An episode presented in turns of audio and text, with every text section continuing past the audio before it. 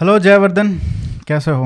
Hello Arvind भैया. बढ़िया. जयवर्धन नाम नोट कर लो दस पंद्रह साल में एक बहुत ही क्रेडिबल और अच्छे हिस्टोरियन जो उभर कर आ रहे हैं। अभी तो पच्चीस साल का लड़का है है ना? एक साल ज़्यादा. छब्बीस? हाँ। थोड़ा सा इंट्रोडक्शन अपना दे दो जय मेरा नाम जयवर्धन सिंह है. अ, मैं अभी जे से एंशंट इंडियन हिस्ट्री में पीएचडी कर रहा हूँ. फ़र्स्ट ईयर मेरा कंप्लीट हुआ है. और मेरे को हिस्ट्री में इंटरेस्ट है और साथ में मेरा एक यूट्यूब चैनल भी है जिसमें मैं इंडियन हिस्ट्री के बारे में बात करता हूँ। यूट्यूब चैनल बहुत ही बढ़िया है। आज के टाइम में मेरे ख्याल से उस तरीके की, जिस तरीके से आप वीडियोस बनाते हैं एंशंट इंडियन हिस्ट्री से लेके इवन मिडिवल हिस्ट्री पे भी काफ़ी अच्छी वीडियोस हैं। तो वो ज़रूर आप सब्सक्राइब करें। हम लिंक भी उसमें डालेंगे। तो हम एक जय के साथ एक सीरीज़ करने वाले हैं हिस्ट्री के ऊपर। तो हम शुरू से शुरू करेंगे। बिल्कुल शुरू से नहीं अ, जब हम उसको इंडस वैली का जो सिविलाइजेशन है सरस्वती सिंधु सिविलाइजेशन उसको हम स्किप कर रहे हैं। बट जो उसके बाद राइज ऑफ़ मगध है और जो सेकंड अर्बनाइजेशन जो है वहाँ से हम शुरू करेंगे। इसमें सबसे पहले ये बताइए कि जो एंशंट हिस्ट्री है उसके बारे में हमारे पास जो तथ्य हैं, वो बहुत कम हैं। तो बहुत सारी चीज़ें व्याख्याओं पे निर्भर करती हैं। तो ये बताइए कि कितना जो हम पढ़े हैं, अपने स्कूल में एंशंट हिस्ट्री काफ़ी बोरिंग लगता था तो उस हिसाब से वो कितना फैक्चुअल है और कितने उसमें इंटरप्रटेशंस ज़्यादा हैं?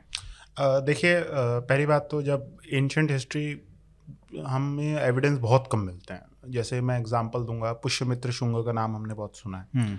अब पुष्यमित्र शुंग की उस उनके द्वारा लिखी कोई इंस्क्रिप्शन नहीं हमारे पास है नहीं।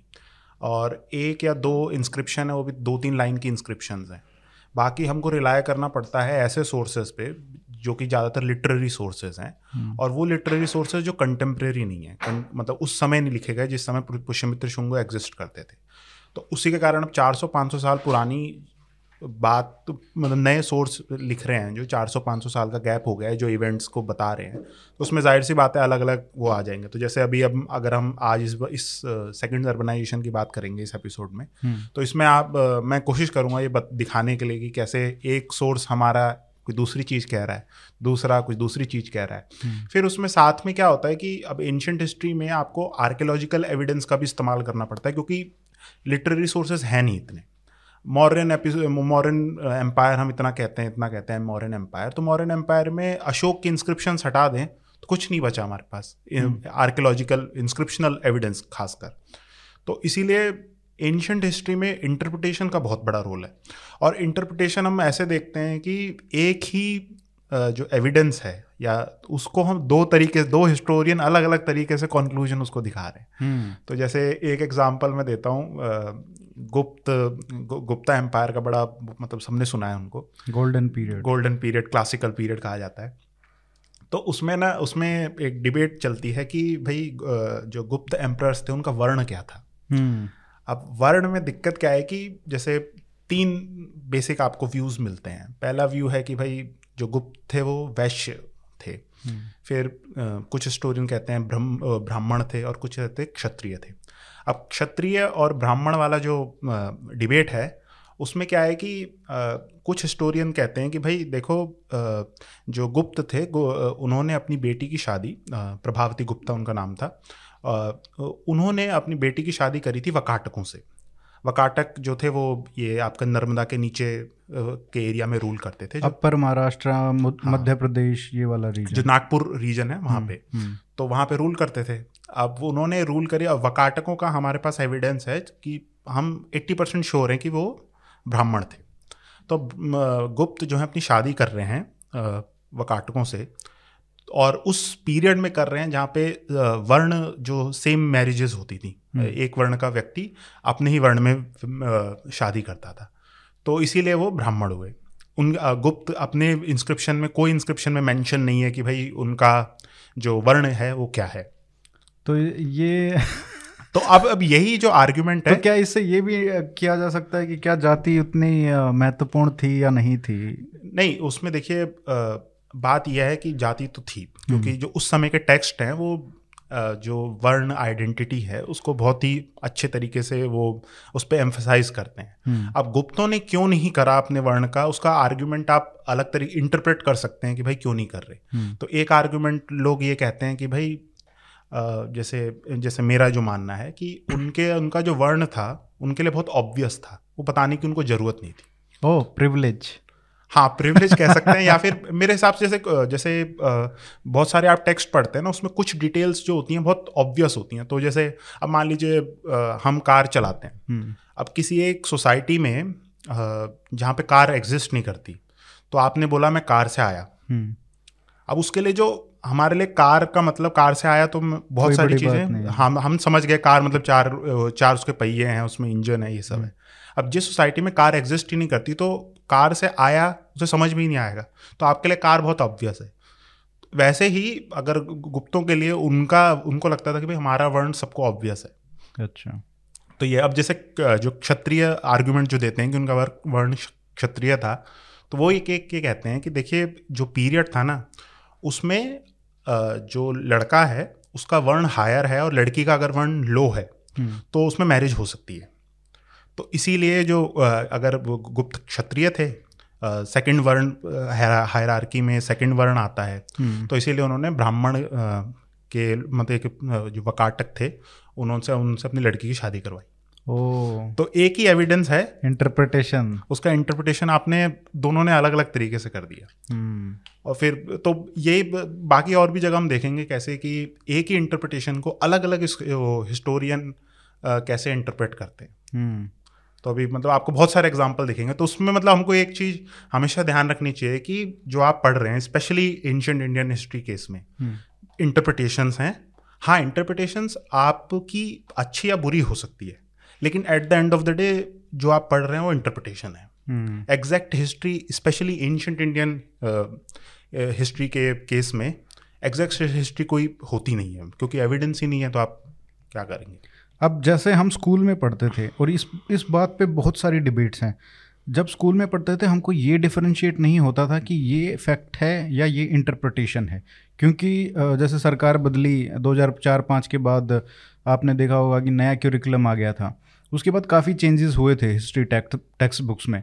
तो हमको ये नहीं पता था कि ये जिन्होंने लिखी हैं बच्चों के लिए बुक्स ये उनका इंटरप्रटेशन है या सोर्सेज एक्चुअल सोर्सेज क्या कहते हैं? तो स्कूल में जो पढ़ाया जाता है, क्या उसमें वो डिफ्रेंशिएट करना चाहिए या for simplicity you have to maintain that मेरे हिसाब से क्योंकि इंटरप्रिटेशंस अगर आप एकदम शुरुआत में बताने लग गए ना तो हम्म। दिक्कत हो जाती है हम्म। जैसे जैसे मैंने बी एम ए हिस्ट्री से करा है तो बी एम ए में हमारे जो डी यू का सिलेबस था मैंने दिल्ली यूनिवर्सिटी से करा है तो दिल्ली यूनिवर्सिटी में आपको फैक्चुअल हिस्ट्री पर ज़्यादा ज़ोर नहीं देते वो आपको पत, बताते हैं कि भाई डिबेट क्या क्या है चल रही है। जैसे फ्यूडलिज्म डिबेट है हम्म। या और सारे डिबेट्स हैं। उसमें तो डिबेट उनका मेन मकसद ये है एम ए और बी ए में पढ़ाने का कि आपको ये पता चले कि भाई हिस्टोरियंस जो हैं वो जो पढ़ रहे हो आप वो जो लिखा है वो एक इंटरप्रिटेशन है उसके आसपास डिबेट चल रही है तो वो आप जानो।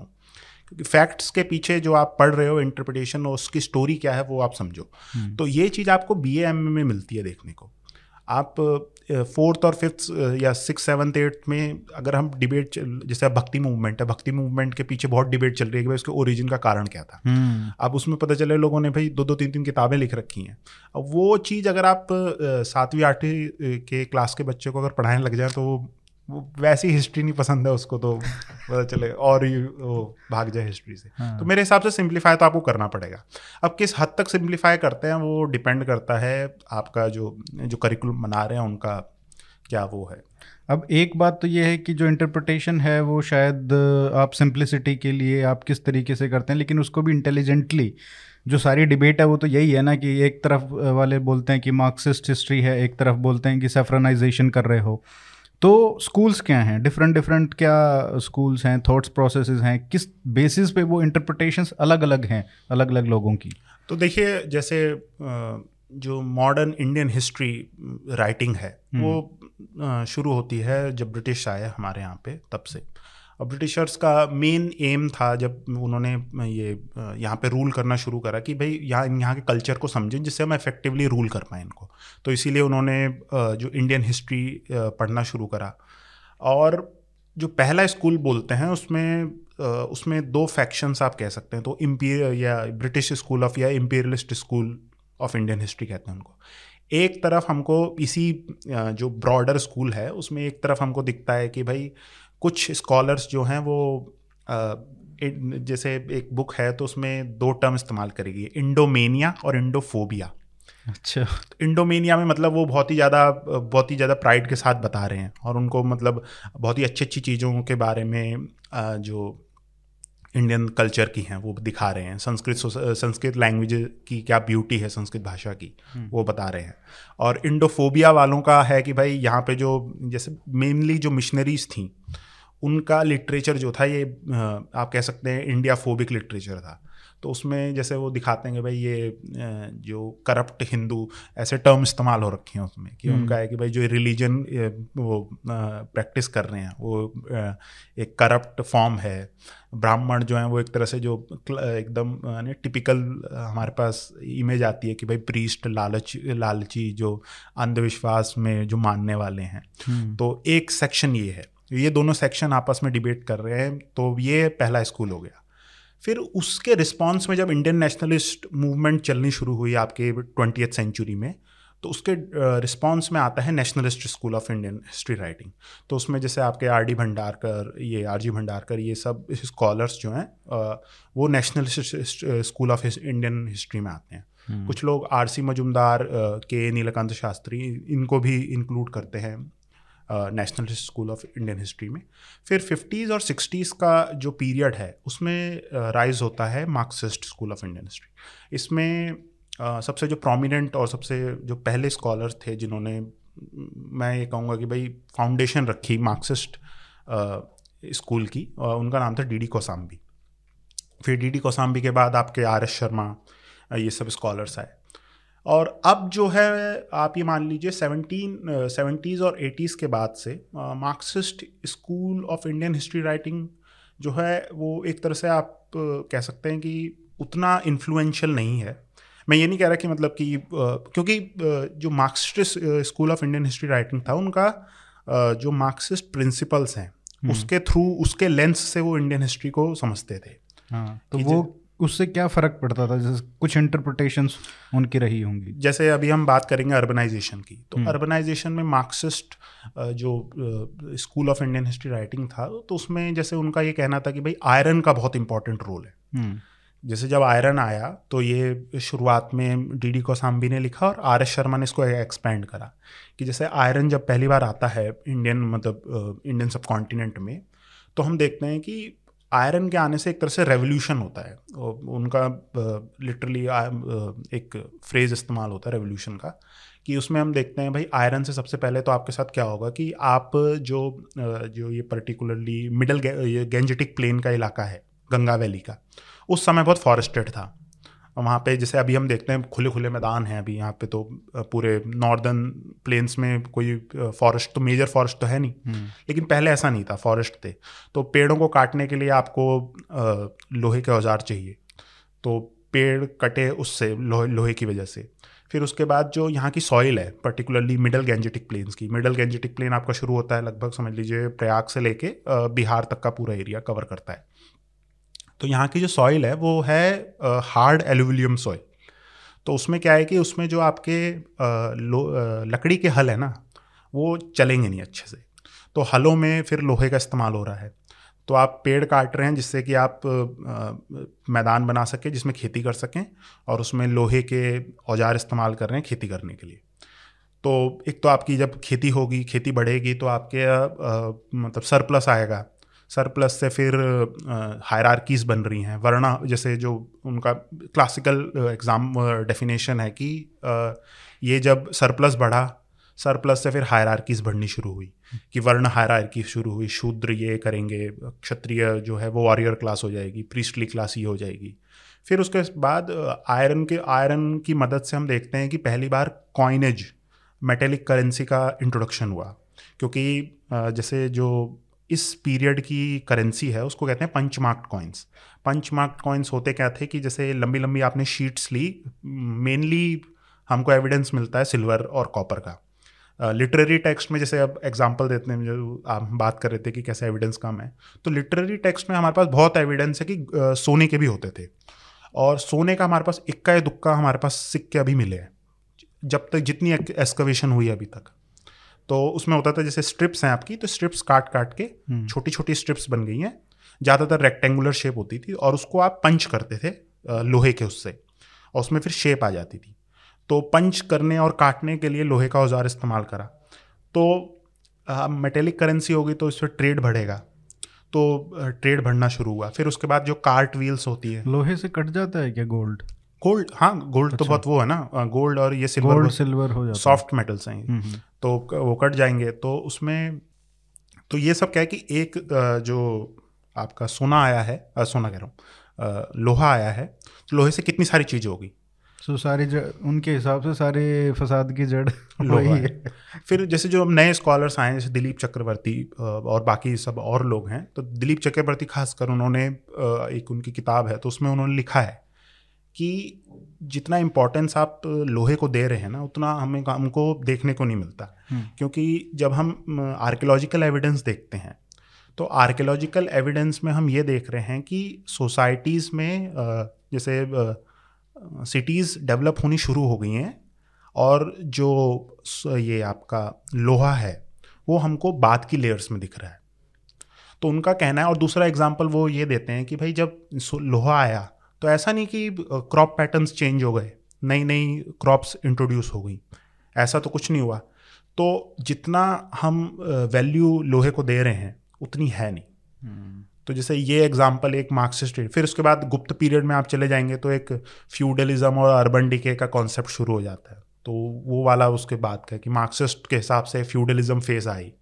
फ्यूडलिज्म हम्म। के बाद फिर एक अर्बन डिके आया। तो ये सब नए स्कॉलर्स के हिसाब से ऐसा नहीं है। हम्म। तो ये पूरा का पूरा है। फिर उसमें जैसे कलयुग का एग्ज़ाम्पल है। कलयुग के एग्ज़ाम्पल में Marxist school of Indian history writing के हिसाब से ये फिनोमिना शुरू हुआ है आपका पोस्ट मॉडर्न फ़ेज़ में। अच्छा। हाँ तो पोस्ट मॉडर्न फ़ेज़ में जो कलयुग का कॉन्सेप्ट था तो जो उस समय के ब्राह्मणिकल सोर्सेस थे तो उसमें उन्होंने देखा कि जो उनकी पहले अथॉरिटी थी वो अब रही नहीं क्योंकि नए नए इन्वेडर्स आए हैं आपके जो शक पहलव इंडो ग्रीक्स ये सब आए। तो वो अथॉरिटी जब ख़त्म होगी ना तो उनके अंदर एक एनजाइटी है। और वो एनजाइटी रिफ्लेक्ट हो रही है जो ये कलयुग का आइडिया आया है ना उसमें हम्म। तो ये है मतलब हम डिस्कस कर सकते हैं बाद में जब डिस्कस करेंगे उस पीरियड को कि कैसे वो एविडेंस इस्तेमाल करते हैं ये दिखाने के लिए कि जो फ्यूडलिज्म का कॉन्सेप्ट है कैसे डेवलप हो रहा है तो ब्लैक एज जो है उसको कलयुग से जो जोड़ा गया है कि हमारा अब इन्फ्लुएंस खत्म हो गया तो इसलिए खराब हाँ तो दिन शुरू हो गए हाँ तो ऐसे बहुत सारे मतलब अलग अलग हैं कैसे नेशनलिस्ट कैसे इस्तेमाल करते हैं हम्म। और कुछ मेरे कुछ मेरे हिसाब से जैसे आपका जो टाइम पीरियड का भी बहुत वैल्यू रखता है जैसे nationalist school of Indian history writing शुरू हुआ एज ए रिस्पॉन्स कि जो लिख रहे थे जैसे उन जो इम्पीरियलिस्ट स्कूल था हम्म। उसमें कहना था कि भाई इंडिया का भी कोई देश नहीं था मतलब ऐसे ही चार पाँच जैसे फ़ेमस विंस्टन चर्चिल का कोट है कि इक्वेटर जैसे एक कंट्री है वैसे ही अगर इक्वेटर को हम कंट्री मानते हैं समझ लो इंडिया को भी कंट्री मान रहे तो ऐसे ही पैराफ्रेज कर रहा हूँ मैं लेकिन हम्म। ऐसा कोट था। हम्म। तो उनके हिसाब से था कि डेवलप्ड सोसाइटी कभी नहीं रही है। तो नेशनलिस्ट स्कूल का रिस्पॉन्स था उन्होंने दिखाया कि भाई देखो ऐसी नहीं है ऐसा नहीं है। उसमें कुछ चीज़ें आप कह सकते हो कि भाई गलत थी मेरे हिसाब से। जैसे एग्ज़ाम्पल था एंशंट इंडियन डेमोक्रेसी वाला। और मेरे हिसाब से वो एविडेंस हमको वैसे नहीं मिलते। चलो वहीं से शुरू कर लेते हैं। हम्म। थोड़ा सिटीज़ पे बाद में आते हैं। पहले ये जो एंशंट इंडियन जो डेमोक्रेसी का एग्जांपल दिया जाता है कि यहाँ पे तो बेसिकली जो मदर ऑफ़ ऑल डेमोक्रेसीज है वो बोला जाता है कि एथेनियन जो डेमोक्रेसी थी रिपब्लिक्स थी उसमें ग्रीक में वो था। लेकिन यहाँ पे जो एग्ज़ाम्पल दिया जाता है कि यहाँ पे भी जनपद थे और वहाँ पे भी ये रिप्रेजेंटेटिव काइंड ऑफ़ कुछ ज़्यादा नहीं, लेकिन रिप्रेजेंटेटिव डेमोक्रेसी कुछ हद तक थी। तो ये कितनी सच्चाई है कि जो डेमोक्रेसी रिपब्लिक्स जो आज के आइडिया है ऑफ़ कोर्स वेरी डिफरेंट है वो। लेकिन उस हिसाब से अगर देखा जाए कंपेयर किया जाए ग्रीस में जो डेमोक्रेसी है और जो भारत में उस समय की है तो उसमें कितना अंतर है? तो जैसे जो वेस्ट क्लासिकल वेस्टर्न स्कॉलर्स हैं उन्होंने रफली एस्टिमेट करा है कि जो ग्रीक एथेनियन एथेंस की पॉपुलेशन थी वो लगभग थी ढाई लाख के करीब हम्म। ढाई लाख में जो मेल सिटीजन्स थे उनको ही अधिकार था वोट देने का और वो थे लगभग वन फोर्थ पॉपुलेशन लगभग साठ हज़ार के करीब हम्म। तो पॉपुलेशन का वन फोर्थ हिस्सा आपका जो डिसीजंस हैं गवर्नमेंट के वो सारे बना रहा है। फिर वहाँ पे एक असेंबली होती थी, उसका नाम उसको कहते थे बुले। अब उसमें क्या होता था कि पाँच सौ सीट रहती थी और और उसमें जो 500 सीट्स हैं वो लॉट के सहारे मतलब लॉटरी के सहारे वो भरते थे सीट। तो जितने आपके साठ हज़ार सिटीजन्स हैं, उसको कभी ना कभी लॉटरी के हिसाब से उस 500 में आएगा वो कभी। और 500 जो असेंबली है, वो 500 सीट्स की, वो डिसीजंस लेगी मेनली। तो इस तरह से हम ये देख रहे हैं कि वन फोर्थ जो पॉपुलेशन है, वो सारा का सारा मेन डिसीज़न मेकिंग कर रही है। अब आप इंडियन केस में आ जाइए। तो इंडियन केस में हमको गण और संघ, ये दो टर्म इस्तेमाल होती हैं रिपब्लिक्स के लिए। अच्छा दूसरी चीज़ है कि जैसे लोग समझते हैं कि भाई उस जो सिक्स सेंचुरी बीसी का पीरियड है, उस समय हमको ये पहली बार देखने को मिलती हैं। तो ऐसा नहीं है। जो वैदिक टेक्स्ट हैं, उसमें भी आता है मेंशन गण और संघ का। लेकिन उस समय का जो गण और संघ थे, वो समझ लीजिए, आप समझ लीजिए एक तरह की वॉर बैंड्स था। एक तरफ़ से दूसरी तरफ़ मूव कर रहे हैं, कोई फिक्स्ड एरिया पे रूल नहीं कर रहे हैं। लेकिन सिक्स सेंचुरी में हमको देखते हैं कि एक फिक्स्ड एरिया में रूल कर रहे हैं। और गण संघ की खासियत ये थी कि जो क्षत्रिय थे, उनसे एसोसिएटेड थी। और जितने हमारे पास एविडेंस हैं, उसके हिसाब से आप जो इंटरप्रिटेशन है, वो ये है कि यहाँ के जो गण संघ थे उसमें क्षत्रियों का रोल बहुत था। क्षत्रिय लगभग सारे के सारे जो लैंड थे वो ओन करते थे। हम्म। तो बेसिक डिफ्रेंशिएशन क्षत्रिय और नॉन क्षत्रिय क्लासेस में था। और उसमें भी जो लैंड में जो काम करते थे वो क्षत्रिय खुद नहीं करते थे। एक कैटेगरी थी दास कर कम्मकार दास कर्मकार वेज लेबरर्स समझ लीजिए। वेज लेबरर्स ये काम करते थे। और क्षत्रिय लैंड ओन कर रहे हैं। और इंडिविजुअल प्राइवेट ओनरशिप का कोई कॉन्सेप्ट नहीं था। Uh, एक क्लैन है क्षत्रिय क्लैन और उसको उसका लैंड है पूरा का पूरा। उस लैंड में जितना आपकी उपजा है अगर मतलब अनाज जितना भी उपजा है उसको इक्वली शेयर होगा वो सब में। और जो डिसीज़न मेकिंग जो होती थी वो क्षत्रिय पूरे जनपद में एक जो क्षत्रिय फैमिली है जितनी उसका हेड वो डिसीज़न मेकिंग में होगा। और सारी फैमिली नहीं कुछ कुछ रॉयल फैमिलीज़ राजकुल एक टर्म इस्तेमाल होती है। तो राजकुल के जितने भी फैमिलीज़ हैं हम्म। उनका मेल हेड वो डिसीज़न मेकिंग में आएगा। तो अगर ऐसे आप कैलकुलेट करें तो वन फोर्थ तो है नहीं है। तो उस हिसाब से आप कह सकते हैं क्वाजाई रिपब्लिक और मेरे हिसाब से ओलिगार की टर्म ज़्यादा अच्छी रहेगी। हम्म। तो ओलिगार्कीज थी लेकिन एक ये बात है कि जो बाकी सारा जो इंडियन उसमें मोनार्कियल सेटअप था ना उससे बहुत अलग थी। जैसे एक बुद्धिस्ट टेक्स्ट है ललित ललित विस्तर। उसमें क्या है उसमें मज़े लेते हैं ये जो वृज्जी रिपब्लिक थी उसका हम्म। कि उनकी जो कैपिटल थी उसका नाम था वैशाली। हम्म। तो उसमें मतलब तो ये Bihar northern Bihar northern Bihar northern Bihar में। गंगा से ऊपर। गंगा से ऊपर। हम्म। तो वैशाली में कहते हैं कि वो जो टेक्स्ट है उसमें मेंशन है कि भाई वहाँ पे क्या है ना वहाँ पे राज राजों से भरी पड़ी है वो हम्म। वैशाली जो है। जिसको पूछो वो कहता है मैं राजा हूँ मैं राजा हूँ। तो उनके हिसाब से ये बड़ा फनी कॉन्सेप्ट था कि भाई जो जैसे बाकी सारे जगह में तो राजतंत्रिक व्यवस्था है एक राजा है। लेकिन यहाँ पे क्या है कि जो डिसीज़न मेकिंग है वो एक कलेक्टिव बॉडी ले रही है।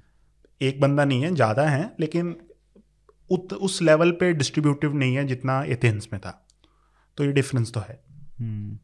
तो अभी आते हैं रिपब्लिक जो सेकंड अर्बनाइजेशन है, क्योंकि first Indus valley civilisation Harappa civilisation को माना जाता है। तो ये जो पहली जो शहर थे भारत के, वो सरस्वती सिंधु के बीच में पाए जाते हैं ज़्यादातर। हालाँकि इधर उधर भी मिले हैं, गुजरात में भी मिला है ऊपर भी मिले हैं।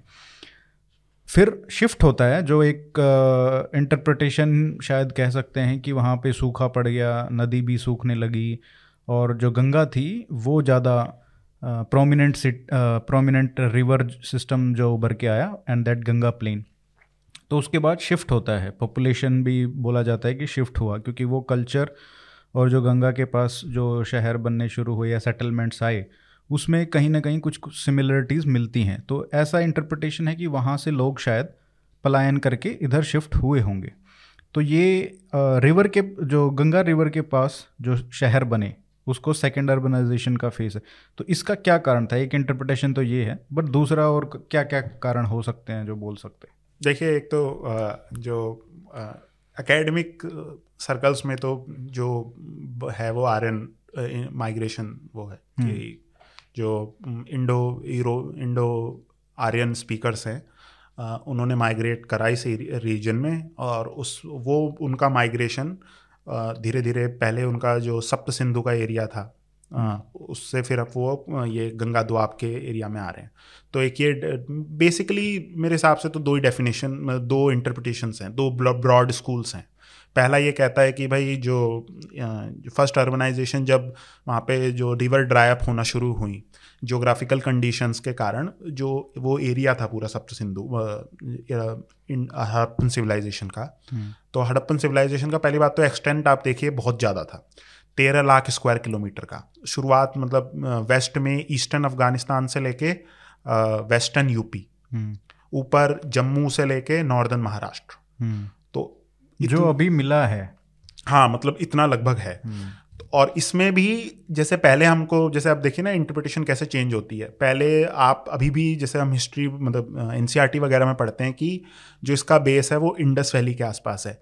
लेकिन जो आपके हरियाणा में जो फ़ेमस साइट है रखी गढ़ी की हम्म। रखी गढ़ी का जो एक्सटेंट है वो बहुत ज़्यादा बड़ा सबसे बड़ी हाँ। और सबसे पुरानी भी हरियाणा में ही है फतेहाबाद। तो एकदम से आप देख रहे हैं ना कि इंटरप्रिटेशन जो पुराना क्या था पुराने के हिसाब से भाई मोहन जोदाड़ो ये हम्म, हड़प्पा ये सब थी। लेकिन अब नए इंटरप्रिटेशन के हिसाब से कि उसका जो बेस था वो ये हरियाणा पंजाब के आस पास था।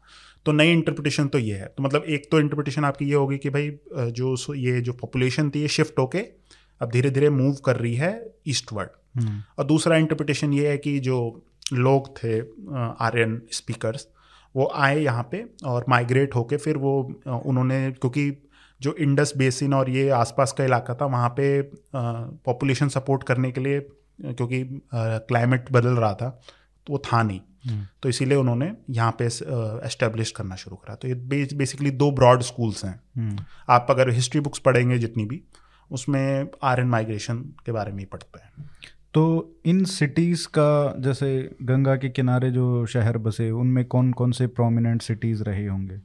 तो जैसे जो हमारे पास सोर्सेज हैं तो इसमें बेसिकली दो तरीके के सोर्स मिल रहे हैं। एक तो टेक्सचुअल सोर्सेज हैं टेक्सचुअल सोर्सेज में वो टेक्स्ट हैं। और टेक्स्ट में भी बेसिकली बौद्ध और जैन ग्रंथ बहुत ज़्यादा डिटेल देते हैं हमको। और डिटेल देने का कारण ये है कि गौतम बुद्ध का पीरियड लगभग यही है सिक्स सेंचुरी का पीरियड तो जिस पीरियड में गौतम बुद्ध एग्जिस्ट करते थे उस पीरियड के बारे में ज़ाहिर सी बात है जो बौद्ध ग्रंथ हैं बहुत लिखेंगे. फिर जो जैन ग्रंथ हैं महावीर का भी लगभग यही पीरियड था. तो जैन और महावीर और गौतम बुद्ध कंटेम्प्रेरी थे तो जैन ग्रंथ भी लिख रहे हैं. फिर उसके बाद आपके जो धर्म सूत्र हैं वो भी इसी पीरियड में लगभग कंपोज हुए थे. हम्म।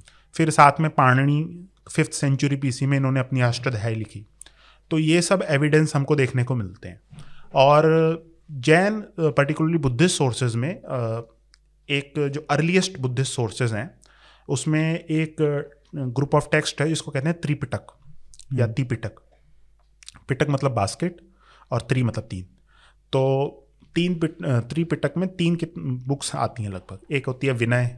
विनय में आपका बेसिकली जो बौद्ध संघ था उसके क्या क्या रूल होंगे भिक्षु और भिक्षुणियों के लिए उसमें उसमें डिस्कस करते हैं फिर आता है सुत्त पिटक सुत्त पिटक में जो गौतम बुद्ध की कहा जो उन्होंने कहा क्या क्या कहा उनके वचन है वो कर रखा है और अभिधम्म पिटक है जिसमें फिलोसॉफिकल इंक्वायरीज वगैरह है हम्म। तो जो इस पीरियड जो सिक्स सेंचुरी अर्बनाइजेशन का पीरियड है सेकेंड अर्बनाइजेशन का उसमें बेसिकली हमारे लिए इंपॉर्टेंट है सुत्त पिटक हम्म। और सुत्त पिटक में एक सब बुक है इसकी जिसको कहते हैं अंगुत्तर निकाय हम्म। तो अंगुत्तर निकाय में एक टर्म आती है सोलस महाजनपद सिक्सटीन महाजनपद सोलह महाजनपद। जो हमको बहुत सुनने को मिलता है। हाँ और ये सोलह महाजनपद की वो लिस्ट देते हैं तो जैसे ये अंगुत्तर निकाय में क्योंकि बाकी सोर्सेज में थोड़ी बहुत अलग अलग है तो उसमें भी इंटरप्रिटेशन अच्छी हैं। जैसे सोलह महाजनपद शुरू होते हैं आपके सबसे पहले नॉर्थ से शुरू करते हैं। तो नॉर्थ में है गंधार आ गया। गंधार बहुत लोगों को कन्फ्यूज़न होती है गंधार और कांधार में हम्म, आज का। हम्म। तो पुराना जो एंशंट गंधार था उसका कोर इलाका था आज का रावलपिंडी और पेशावर। ये कोर इलाका था। कैपिटल थी तक्षशिला जिसे आज टैक्सिला टैक्सिला करते फिर काम्बोज। हम्म। ये दूसरा महाजनपद है। काम्बोज के बारे में दिक्कत यह है कि काम्बोज की एग्जैक्ट लोकेशन हमको पता नहीं है। बड़ी जो कश्मीर का इलाका है राजौरी या फिर हज़ारा डिस्ट्रिक्ट है पाकिस्तान की उनको भी इंक्लूड करते हैं। तो काम्बोज के बारे में हमारे पास इंफॉर्मेशन बहुत कम है। फिर आप नीचे आ जाइए तो सबसे पहले आगे कुरु। कुरु का मेंशन बहुत ज़्यादा है आपका जो महाभारत का इलाका है यही इलाका है। तो कुरु की कैपिटल इस समय इंद्रप्रस्थ थी। बुद्धिस्ट सोर्सेस में इंद्रपत इंद्रपत बोलते हैं।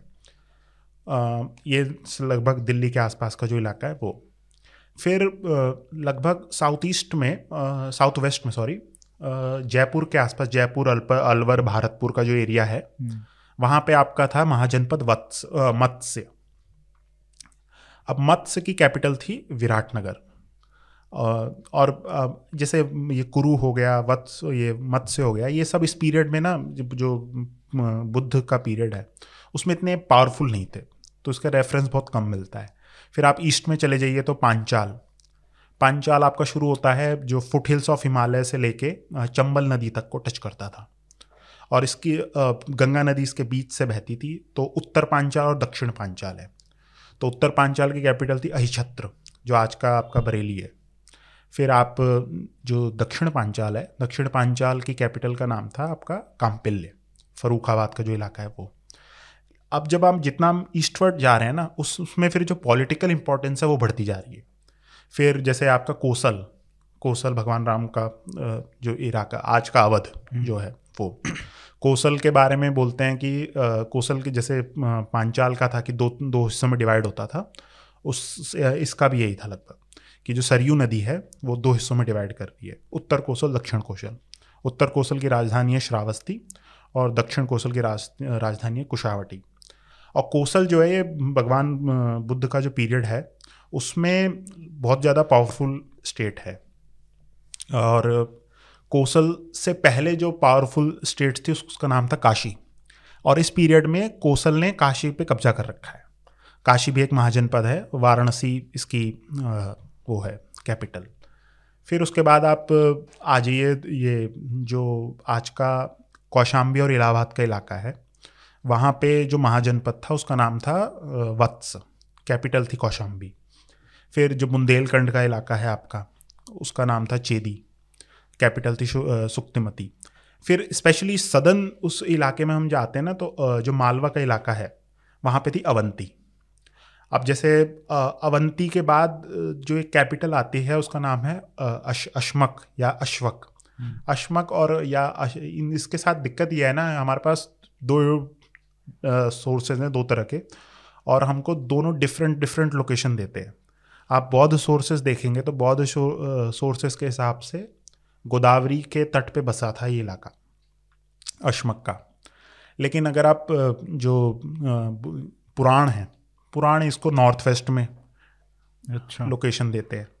फिर जो आपके ग्रीक सोर्सेज है। ग्रीक सोर्सेस एक मेंशन करते हैं से स्टेट का नाम एस्केनॉय करके। तो स्टोरी और वो भी स्वात वैली के आसपास लोकेटेड है। तो हमको अलग अलग लोकेशन अब कौटिल्य में देखें कौटिल्य कहते हैं वो महाराष्ट्र के आसपास थी। तो लोकेशन अशमक की बहुत ही कंफ्यूजिंग है। आ, फिर अब हम ऊपर नॉर्थ में जो यूपी बिहार का इलाका है तो बेसिकली मगध मगध जो है इस समय इस समय इतना पावरफुल नहीं है जो गौतम बुद्ध का पीरियड है। हम्म। मगध के नॉर्थ में गंगा बॉर्डर है नॉर्थ में आती है वृज्जी। वृज्जी इस समय गण, गणसंघ है। और गणसंघ बेसिकली दो तरह के होते थे। जो वृज्जियों का गणसंघ है, उसमें लगभग आठ से नौ क्षत्रिय क्लैन रूल कर रही हैं। इनकी कॉमन कैपिटल अलग अलग कैपिटल थी, लेकिन मेन कैपिटल वैशाली थी। और वैशाली कैपिटल एक लिच्छवी गणसंघ था, जो कि वृज्जी, जो ब्रॉडर गणसंघ है, उसका पार्ट था। तो वो आ, मतलब वैशाली उनकी कैपिटल है। फिर जो भागलपुर का इलाका है चंपारण का वहाँ पे आपका अंग ये है। तो लगभग शायद से सोलह नहीं हुए होंगे। और लेकिन ये है लगभग बेसिक ब्रॉड गौतम बुद्ध के समय में चार महाजनपद जो हैं वो बेसिकली राइवलरी चल रही है उनमें। अवंती वत्स कोसल मगध। चार। ऑल नेबर्स हाँ नेबर्स हैं। तो ये लगभग लगभग हमको देखने को मिलता है। और अब जैसे बात करेंगे हम लिस्ट्स की तो पुराणों में, जैन और बुद्धिस्ट सोर्सेज में जो मल्ल मल्ल भी एक तरह का गणसंघ था और रिज्जी जिसे जो नॉर्दर्न बिहार में रहते हैं तो उन, वो दोनों इंक्लूडेड हैं। लेकिन आप पुराणों में जाएँगे तो उन्होंने हटा रखे हैं, उसमें नहीं मिलते। तो उसमें कुछ स्कॉलर्स का ये कहना है कि जो ये क्षत्रिय गणसंघ थे वहाँ पे जो ऑर्थोडॉक्स रिलीजन था वैदिक रिलीजन था उसमें ज़्यादा मतलब उन उस, उसको पेटरनाइज नहीं करा जाता था। तो इसीलिए जो पुराण थे उन्होंने हटा दिए लिस्ट में हटा दिए। तो ये आर्ग्यूमेंट है लेकिन अब ये इंटरप्रिटेशन से आप वेरीफाई तो कर नहीं सकते जो ऑथर्स हैं पुराणों से कि भाई ये आपने हटाने का कारण क्या था। हम्म। तो एक ये इंटरप्रिटेशन है।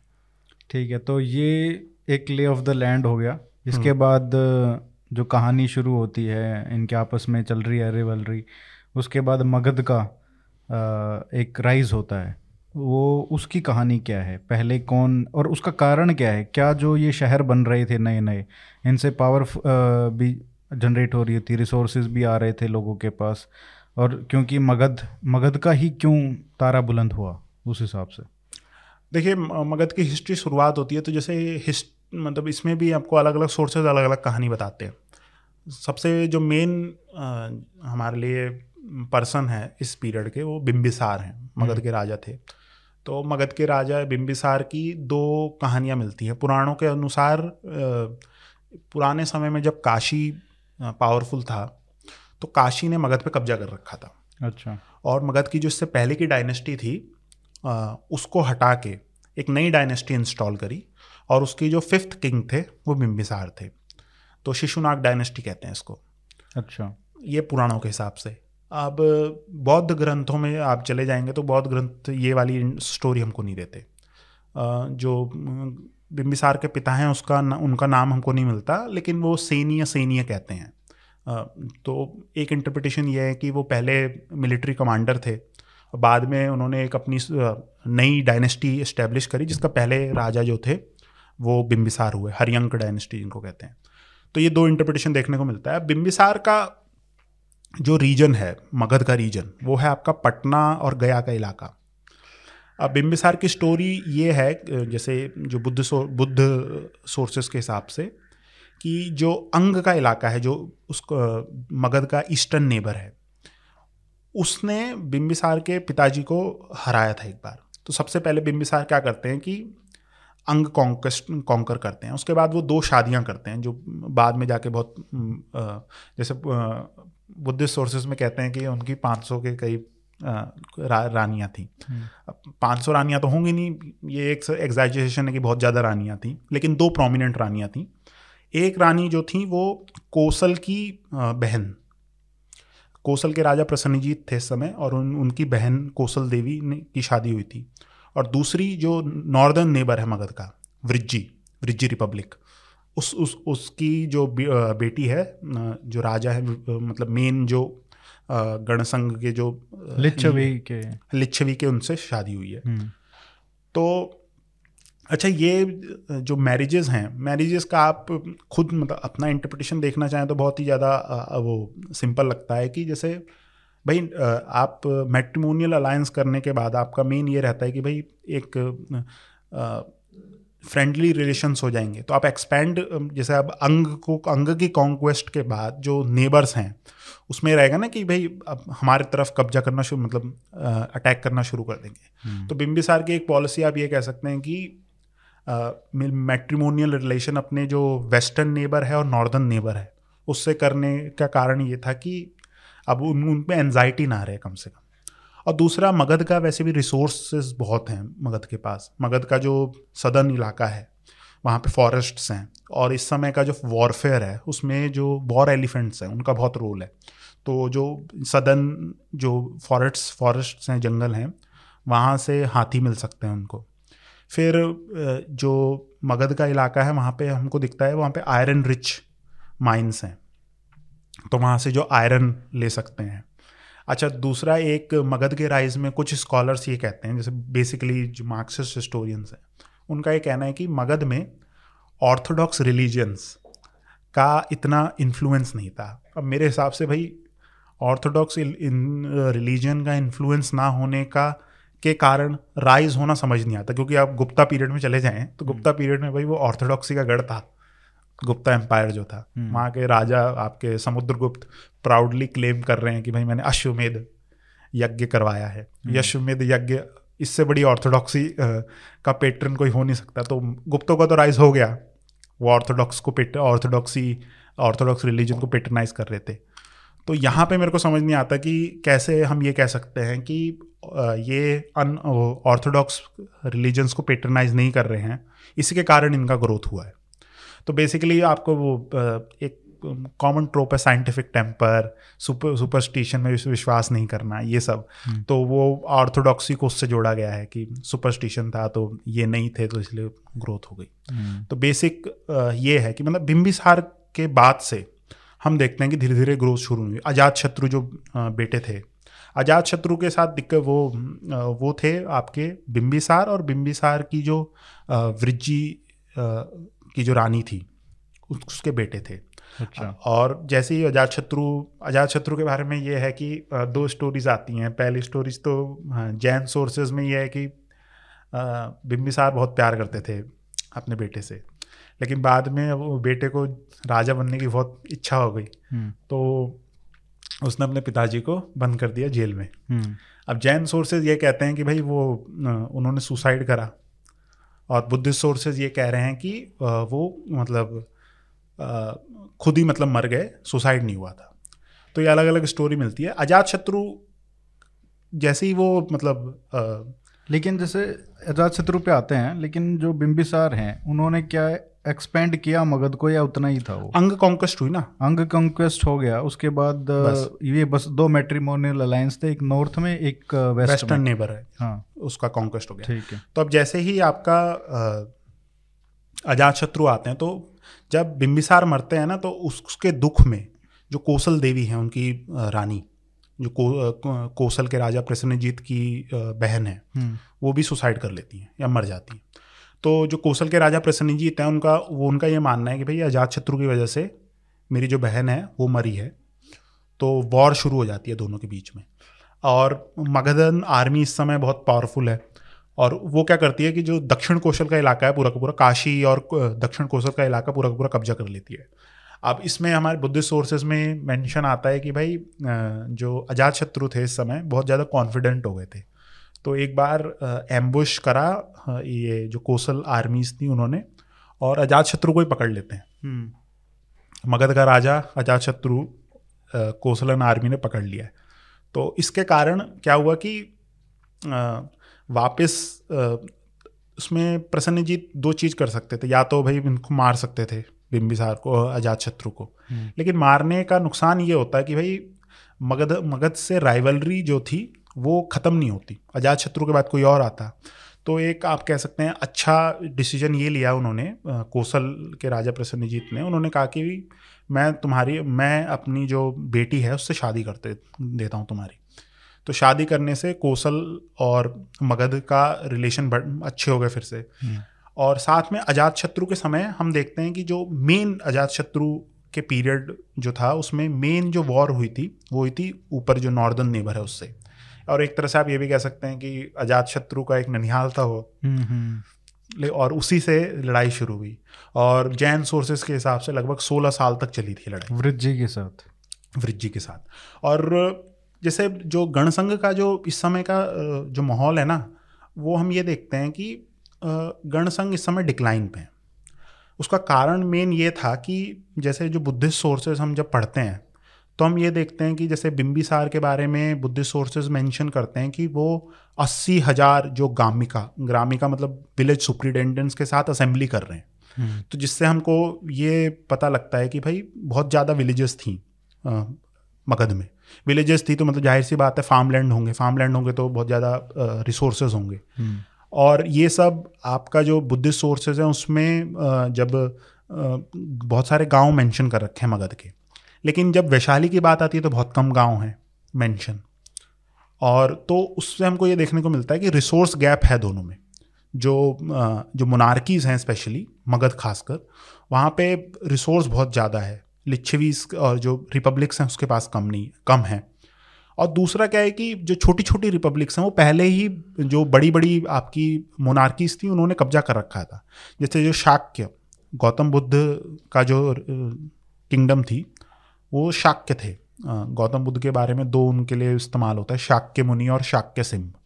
Sage of the Shakyas और लायन ऑफ़ द शाक्यास जैसे बुद्धिस्ट टेक्स्ट पढ़ेंगे आप तो गौतम बुद्ध बहुत कम लिखते हैं। शाक्य मुनि या शाक्य सिंह। तो शाक्यों का ये था कि वो भी गणसंघ थे लेकिन गौतम बुद्ध के समय कोसल का लगभग इन्फ्लुएंस था कब्जा ये थे एक तरह से था। बाद में कोसल खत्म ही कर देता है शाक्यों को। तो ये लगभग आप समझ लीजिए कि डिक्लाइन हो रहा था गणसंघों का और गणसंघों ने भी समझ रखा था कि भाई डिक्लाइन हो रहा है तो एक तरह से एक बड़ी कॉन्फेडरेसी बनती है जिसमें लिच्छवी और ये वृज्जी जो हैं वो हेड हैं मगध के खिलाफ और ये वॉर सोलह साल तक लगभग चलती है। सोलह साल तक चलती है उसमें फिर उसी उसी इसी पीरियड में पहली बार एक पाटलिपुत्र का एस्टेब्लिशमेंट होता है हम्म। उससे पहले जो मगध की राजधानी थी वो राजगृह थी हम्म। पाटलिपुत्र इस समय कैपिटल नहीं बसी बनी है वो एक तरह से फॉरवर्ड बेस है आप कह दीजिए क्योंकि गंगा पे है गंगा जो थी एकदम बाउंड्री है तो वहाँ से अटैक करने का मतलब आसानी रहेगी तो पाटलिपुत्र फॉरवर्ड बेस है और 16 साल तक चल रही है और एंड में जाके आ, आप ये कह सकते हैं कि रिसोर्स कम होने के कारण मतलब कम होते हुए भी जो वृज्जीज थे, उन्होंने मतलब लड़ाई बहुत अच्छी लड़ी। और एंड में जाके हमको हमको बुद्धिस्ट सोर्सेज से ये पता लगता है कि एक अजात शत्रु के मिनिस्टर थे, जिनका नाम था वत्सकरा वत्सकरा पा, ये पाली टर्म है। तो अब संस्कृत में करेंगे तो वर्षा कर वर्षा कर मतलब रेन मेकर बड़ा अजीब सा नाम है। हम्म। तो वो जाते हैं और वो अपने स्पाइस को भेजते हैं। तो जो जितनी भी ये अलग अलग इनकी क्लैंस हैं वृज्जियों की उसमें एक तरह से डिसयूनियन का वो बीज बो देते हैं। जिसमें जब अटैक करती है जब मगधन आर्मी एंड में तो वो अप, अपने चक्कर में पड़े पड़े हैं कि हम कैसे अपनी सेफ्टी अपने सिक्योर कर सकें। तो अजात शत्रु के मतलब एंड तक आते आते मगध ने कॉन्क्वर कर लिया है आपका ये नॉर्दर्न नॉर्थ ऑफ़ पूरा फुटहिल मतलब हिमालयन फुटहिल तक पूरा कॉन्क्वेस्ट होगी। अंग तो कॉन्कर कर ही लिया है पहले। हम्म, गंगा से ऊपर भी गंगा से नीचे भी। तो एक बड़ा सा एरिया जो है मगध के पास है। अब अजात शत्रु का जो फेट है वो लगभग सेम है। इन्होंने बिम्बिसार के साथ जो हरकत करा तो इनके बेटों ने भी इनके साथ वही करते हैं। हम्म। इनको जेल में बंद कर देते हैं। तो जो ये पहली डायनेस्टी है इसमें चार और रूलर्स आते हैं। चार और रूलर्स के बाद बताते हैं कि जो मगधन जो लोग थे वो इतने हम्म। परेशान हो गए थे ये आपस में अपने बाप बेटे को मार रहा है। उससे वो क्या करते हैं कि एक अमात्य है जो इस समय काशी पे अमात मतलब मिनिस्टर मिनिस्टर हाँ। तो मिनिस्टर जो है वो काशी पे इस समय गवर्नर है वहाँ का। उसको बुलाते हैं कहते हैं कि भैया आप राजा बनो। ये जो राजा हैं जो उससे पहले की डायनेस्टी है ये इनसे अब नहीं हो पाएगा। तो हमसे ना हो पाएगा। हाँ तो ये शिशुनाग आते हैं। अच्छा। तो शिशुनाग नई डायनेस्टी शुरू होती है। और शिशुनाग का पीरियड इसलिए इम्पोर्टेंट है कि इस पीरियड में अब एक जो मेन पावर है वो बच रखी है। जैसे शुरुआत जब हमने करी थी तो चार मेन थी राइवल्स हम्म। मतलब मेन पावर थी। कौशल। वत्स। वत्स। अब ये कौशल वत्स ब्रिजी और नहीं कौशल वत्स मगध और अवंती। हाँ। अवंती वाला ये वाला रीजन है जो महाराष्ट्र से लेके नहीं मालवा का इलाका मालवा वाला। मध्य प्रदेश। हाँ नर्मदा से ऊपर ही हम्म। तो अच्छा ये अवंती के बारे में दो कैपिटल इसका जैसे बुद्ध बुद्धिस्ट सोर्सेज है वो कहते हैं कि उज्जैनी उज्जैन अच्छा। आज का वो कैपिटल है। पुराणिक सोर्सेज में आप चले जाओगे तो उनके हिसाब से माहिष्मती। और माहिष्मती की लोकेशन पे भी डिबेट है तो तो अच्छा। तो अलग ही बात। तो ये दो मतलब, बाहुबली में भी वही माहिष्मती हाँ, वाला। तो नाम इस्तेमाल कर लिया उन्होंने। हाँ। तो अब क्या है कि कौशल पे कब्जा हो चुका है ठीक है? तो लेकिन ये माहिष्मती का कहाँ पे है? जो डिबेट है वो किस किस एरिया पे है? नर्मदा के ऊपर ही है इलाका। तो उसमें मेरे को नाम अभी याद नहीं है लेकिन जो ट्रेडिशनली जो माहिष्मती आज भी बोलते हैं जो जगह है हाँ। वो आपका जो पुराणिक हिसाब से वो है। जो आज के स्कॉलर्स हैं वो कोई दूसरी जगह बताते हैं। अच्छा। मतलब वेस्ट में है शायद से। हम्म, तो जो आज का माहिष्मती जो ट्रेडिशन के हिसाब से जो आज के स्कॉलर्स हैं वो एक्सेप्ट नहीं करते। उनके हिसाब से थोड़ा वेस्टर्न थोड़ा आगे जाके। हम्म, तो अब क्या हम देख रहे हैं कि कोसल पे कब्जा कर लिया मगध ने। अब शिशुनाग के टाइम पे ये जो अवंती है अवंती क्या करता है कि वत्स को कॉन्कर कर लेता है। अब वत्स वत्स वाला एरिया लगभग आपका समझ लीजिए ये इलाहाबाद और कौशाम्बी का जो इलाका है वो हम्म, अवंती लगभग यहाँ तक आ जाता है। तो एकदम बाउंड्री पे आ चुका है मगध की तो अब ये दो मेन राइवलरीज चल रही हैं और ये मेन राइवलरी एंड होती है जाके शिशुनाग के पीरियड में। अच्छा। और आप एक तरह से ये भी कह सकते हैं कि जो मगधन लोग थे इन्होंने जब जो पुरानी बिंबिसार की डायनेस्टी थी उसको हटाने का एक कारण ये भी था कि जो ये अजात शत्रु के बाद जो राजा आते हैं ना उसमें इतना इंटरनल कॉन्फ्लिक्ट ही चल रहा है कि अवंती का राइज इतना अच्छे से हो गया क्योंकि भाई आपके वत्स से एकदम बगल में नेबरिंग स्टेट है उसका कोई कब्जा कर ले रहा है बफर जोन खत्म। बफर जोन खत्म हो गया। हम्म, तो शिशुनाग का आना एक तरह से वो भाई इमरजेंसी का का उनका था कि भाई कोई आके कुछ ना कुछ करो और शिशुनाग ने आके कुछ करा। उनके पीरियड में हम देखते हैं कि जो अ, ये रीजन है पहली बात तो वो क्या करते हैं सबसे पहले एक स्टेप लेते हैं कि जो कैपिटल है वो राजगृह से हटा के वैशाली कर देते वैशाली करने का मेन कारण ये था। गंगा से ऊपर। गंगा से ऊपर है। तो आपको गंगा क्रॉस करनी पड़ेगी अगर अटैक करना है। तो ये होता है। तो अब लेकिन और एंड में शिशुनाग के एंड में जाके अवंती के साथ लड़ाई होती है और अवंती पे कॉन्कर कॉन्कर हो जाता है। अच्छा उस हाँ। उन्हीं के उन्हीं के टाइम पे। तो at the end of the day आप कह सकते हैं कि बिम्बिसार के बाद या अजात शत्रु बिम्बिसार के बाद शिशुनाग जो थे वो मगध के राइज में उन्होंने बहुत इंपॉर्टेंट रोल प्ले करा। लेकिन ये बताइए कि ये जो मगध का जो राइज है उसके पास इतने रिसोर्सेज हैं उसका क्या कारण है? उसका वो इतना पावरफुल क्यों है कि सब कोई या तो डर रहा है या फिर अगर अटैक भी कर रहा है तो खुद ही हार जा रहा है? देखिए इसमें पहली बात तो जैसे जो है कि ये जो नॉर्दर्न इलाके हैं वैशाली का कॉन्कर करने के बाद आपके पास इलाका कौन सा है? आपके पास है। कोसल भी उन्होंने कब्जा कर लिया लगभग हम्म। अगर हम देखें लगभग। हम्म, क्योंकि कोसल का है कि वो देखने में बुद्ध गौतम बुद्ध के समय में हमको लगता है बहुत बड़ा इलाका है काशी पे भी जीत रखा है। लेकिन इंटरनल राइवलीज वहाँ पे बहुत हैं क्योंकि उन्होंने क्या है छोटे छोटे गण को कॉन्कर कर रखा है। अब छोटे छोटे गण को जब आपने कॉन्कर कर रखा है और आपकी जो आपके पास इतनी स्टेट अथॉरिटी नहीं है तो छोटे छोटे राज्य जिनको जिनको आपने कॉन्कर कर रखा है वो रेबेलियन तो होगा वहाँ पे। हम्म, तो एक तरह से आप ये कह सकते हैं कि अजात शत्रु के जीतने का कारण भी ये था कि जो कौशल था कौशल ने दूसरे राज्यों पे कब्जा कर रखा है लेकिन उसको अच्छे से अपने में इनकॉर्पोरेट नहीं कर पाया था। हम्म, तो मगध ने जब ये इलाके कॉन्कर करे कौशल अ, के तो एक तो आप ये कह सकते हैं कि भाई पर्सनल लीडरशिप का बिम्बिसार आप लीडरशिप कैलिबर आप ये देख सकते हैं कि भाई अंग को कॉन्कर करने के बाद वो व्यक्ति जो है पहले देखता है कि भाई सबसे पहले उसके मन में यह आता है कि जो मेरे नॉर्दर्न और वेस्टर्न नेबर हैं उनको ये- ना लगे कि भाई अगला जो हम टारगेट अगले हम होंगे। हम्म, तो इसीलिए उनका सबसे पहले वो मतलब शादी करो शादी करते हैं। हम्म, तो पर्सनल डिसीज़न तो था ही और दूसरी बात है रिसोर्सेज को अच्छे से यूटिलाइज करना। जैसे मैंने बताया बुद्धिस्ट सोर्सेज कहते हैं कि भाई अस्सी हज़ार ग्राम थे वहाँ पे। हम्म, तो इतना रिसोर्स है आपके पास बगल में आपके आयरन माइंस हैं। अच्छा। हाँ, और सदन इलाका जो है झारखंड वाला झारखंड का जो इलाका है। और तो इसकी वजह से काफ़ी रिसोर्स आता होगा और ये आयरन एज भी है एक तरीके से। आयरन एज है। फिर दूसरा आप ये कह सकते हैं कि जैसे जब कौशल आपने कॉन्कर कर लिया है गौतम बुद्ध के मतलब अरे अजात शत्रु के पीरियड में तो कोसल आपका है लगभग ईस्टर्न यूपी का इलाका। ईस्टर्न यूपी काशी भी आपके पास ही है। ईस्टर्न यूपी और बिहार ये पूरा एरिया लगभग आपके पास है।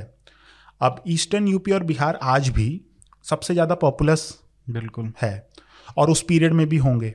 और उस वो हम इस पीरियड उस पीरियड की बात कर रहे हैं जिस पीरियड में जो इंडस्ट्रियलाइजेशन हुआ नहीं था। तो मैन पावर इज़ जो मेन रोल प्ले करती है। शेयर नंबर्स तो इत, इतना ज़्यादा लोग हैं आपके पास इतने ज़्यादा रिसोर्सेज हैं और जिस इलाके में आप हैं वो इतना फर्टाइल इलाका है।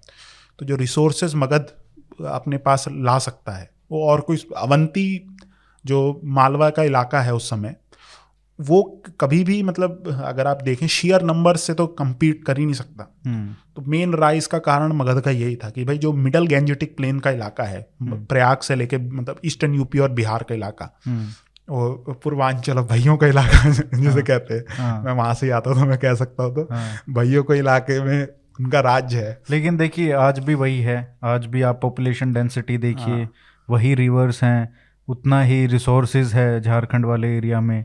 लेकिन शायद इन सब के बावजूद जो नहीं है वो है लीडरशिप हाँ लीडरशिप तो इम्पोर्टेंट है ही आपकी हम्म। जैसे बिम्बिसार अगर नहीं होते आप कह सकते हैं कि भाई कोई और राजा होता हम्म। तो अंग के बाद वो अगर शुरू कर देता सीधे वैशाली से लड़ाई करना तो सीधी बात है भाई जो वृज्जी वाले हैं वो कहते हैं कौशल से कि देखो भाई संबंध बना सम, संधि बनाते और हाँ कि हम हमारा नंबर है उसके बाद जैसे ही हमको कब्जा करेंगे वैसे तुम्हारा नंबर आएगा हम्म। तो संधि बनाते हैं और इनको ख़त्म करते हैं तो इनका अब जैसे अवंती से भी बिम्बिसार का हमारे पास आता है कि एक एम्बेसी अवंती का एक राजा था वो बीमार पड़ता है बिम्बिसार के टाइम पे। अच्छा, तो बिम्बिसार क्या कहते हैं अपना उनका जो फिजिशियन है उसको भेजते हैं अवंती पे जाके कि भाई इस, इस राजा को सही करो। फिर एक एक हमारे पास एविडेंस मिलता है कि बुद्धिस्ट सोर्सेज में कि गांधार में इतना दूर गांधार है वहाँ पे भी एक एम्बेसी उन्होंने भेजी थी। अच्छा।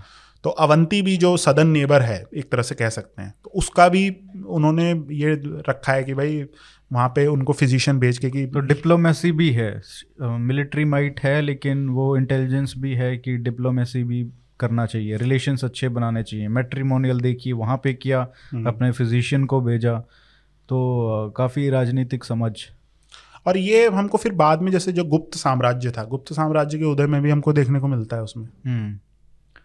तो इसके बाद ये अभी भी लेकिन एम्पायर वाली शेप नहीं आई है। ये बहुत बड़ा आ, मतलब एक काफ़ी एरिया ले लिया है। अवंती को भी डिफीट कर दिया है।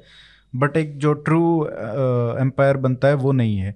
वो नंदा जो डायनेस्टी है उसके टाइम पे आता है। नंद जो बनते हैं। हाँ अब जैसे नंद के बारे में हमको ये स्टोरीज है जैसे दो फिर से आता है कि जैसे पुराणों के हिसाब से जो पहला नंद राजा था उसका नाम था महापद्म नंद अच्छा बुद्धिस्ट और जैन सोर्सेज में नाम है उग्रसेन। तो नाम ही अलग है। तो ये दूसरा नाम किसके उसमें है? पुराणों में? हाँ पुराणों में है महापद्मनंद। अच्छा। जैन और बुद्धिस्ट सोर्सेज में उग्रसेन। अच्छा। तो ये दो सोर्स फिर उसमें एक सोर्स ये कहता है कि नौ रूलर्स थे नंद रूलर ये सबको क्लैरिफाई है। मतलब ये सब इस पे सब एग्री करते हैं। लेकिन एक सोर्स के हिसाब से जो पहला था वो पिता था बाकी आठ भाई थे। अच्छा। हाँ और बाकी में कि मतलब ऐसे बेटा उसके बाद उसका बेटा उसका बेटा वैसे हम्म। तो स्टोरी अलग है लेकिन ये हमको पूरे अच्छी तरह से पता है कि भाई नंद के समय में जो ये सूर से ये शूरसेन कुरु पांचाल मत कुरु पा, कुरु नहीं पांचाल तक तो हो ही गया था पूरा का पूरा मतलब यूपी का इलाका आपने कर लिया था अवंती पहले ही था आपके पास हम्म। तो ये समझ लीजिए लगभग पूरा नॉर्दर्न इलाका जो है वो सारा का सारा आपने कॉन्कर कर रखा है ईस्ट तो आपने पहले ही कॉन्कर कर रखा है हम्म। तो नंद के समय आप कह सकते हैं कि पहला एम्पायर आ गया था। और उसी लिए जो पुराणिक सोर्सेज है उसमें नंद जो राजा है उसके लिए एक टर्म इस्तेमाल होती है एकारत। अच्छा। एकारत मतलब सिंगल एक एकारत। कि सिंगल सुप्रीम लॉर्ड छत्रपति। हाँ छत्रपति तो नहीं इसमें इसमें एकारत इस्तेमाल होती है कि हाँ लेकिन वही मतलब मान सोल सॉवरन सोल सॉवरन आप कह सकते हैं एक वो है मीनिंग है इसकी। हरियाणा में उसको छतरी बोलते हैं तो उसका एक करप्शन है छत्रपति का। छत्रपति का मतलब ये है जैसे इंडियन सोर्सेज में ये छत्र जो है वो रॉयल्टी का सिंबल है। हम्म। तो छत्रपति मतलब छत्र जिसके पास है। हम्म। सत्रप शायद जो वो है वो उसी से आया है क्या? नहीं उसमें जैसे डिपेंड मतलब रूट एक हो सकता है क्योंकि क्षत्र क्षत्रप का मतलब होता है कि सिक्योर एक एरिया को आप सिक्योर कर रहे हैं। हम्म। तो उससे आप अम्ब्रेला भी एक तरह से वो होता है तो कॉमन ओरिजिन हो सकता है। तो वो अपने आप को किस तरीके से एड्रेस करते थे ये नंद या फिर बिम्बिसार या मगध के राजा जो थे? इस समय तो देखिए जैसे बुद्धिस्ट जो इंस्क्रिप्शन तो पहली बात कोई है नहीं। हम अच्छा। अभी तक जैसे जितनी बात कर रहे हैं वो सारे सारे टेक्सचुअल सोर्सेस भी बात कर रहे हैं। ओके। और दूसरा जैसे इस, इसमें डिबेट आ जाती है जो ब्रह्मी लिपि है। ब्रह्मी लिपि में डिबेट ये आ जाती है कि इस पीरियड में लिपि थी भी कि नहीं थी। अच्छा। हाँ। जैसे पहला जो सोर्सेस हमको मिलते हैं लिपि के वो लिपि मिलती है अशोकन पीरियड में। अशोक ने जो अपने स्तंभ बनाए थे, अभिलेख लिखे थे, वो ब्रह्मी लिपि में लिखे थे। उससे पहले कुछ है नहीं हमारे पास। तो स्कॉलर्स का ये कहना है, खासकर जो वेस्टर्न स्कॉलर्स हैं, उनके हिसाब से ये कहना है कि भाई अशोक से लगभग समझ लो पचास साठ ईयर्स पहले डेवलप हुई होगी। अब लेकिन उसमें आप ये कहेंगे कि पचास साठ पहल, साल पहले अगर कोई लिपि डेवलप हो रही है, और अशोक तक आते आते इतनी एडवांस हो चुकी है कि उसमें जो कॉम्प्लेक्स लैंग्वेज वो भाषा है वो लिखी जा रही है। हम्म। तो स्टोरी बहुत मतलब कॉम्प्लिकेटेड है। तो बेसिक सोर्सेज में तो राजा ही इस्तेमाल होती है टर्म और तो कोई मतलब जैसे बुद्ध अगर ये अशोक भी अपने आप को राजा ही कहते हैं। उनकी तो इंस्क्रिप्शन है हमारे पास। उसमें हम्म। वो अपने आप को बल्कि राजा जम्बूद्वीप उन्होंने टर्म आती है राजा जम्बूद्वीप का भी राजा नहीं कहते। वो अपने आप को राजा मगधे कहते हैं। अच्छा मगध का ही। मगध का राजा। अपने आप को मगध का राजा ही समझते थे। हम्म। लेकिन उसमें इंटरेस्टिंग ये है कि जो इलाका है उस उस वहाँ उस समय की जो पाली थी प्राकृत थी उस समय की तो वहाँ पे र को ल बोलते थे। अच्छा। तो वो लाजा मगधे लिखते हैं। एग्जैक्ट टर्म जो है इंस्क्रिप्शन में वो लाजा मगधे। ओके। हाँ। तो मतलब बेसिक जो है वो राजा मगधी।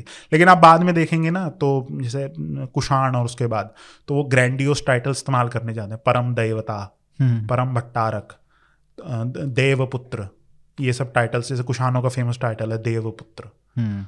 वो अपने आप को मानते थे कि भाई हम आम इंसान नहीं है हम हम उससे ऊपर है थोड़े।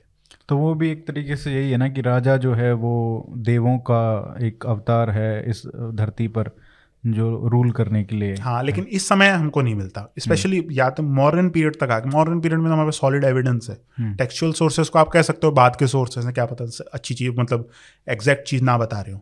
लेकिन मॉडर्न वाले पे हम अगले एपिसोड में बात करेंगे शायद जल्दी ही करेंगे वो रिकॉर्ड लेकिन इसमें जो यहाँ शिशुनाग ने हरा दिया है अवंती को उसके बाद का जो पीरियड है कितना बाद नंद जो हैं वो आते हैं और उनका क्या डाउनफॉल उनकी क्या कहानी है? नंदों की।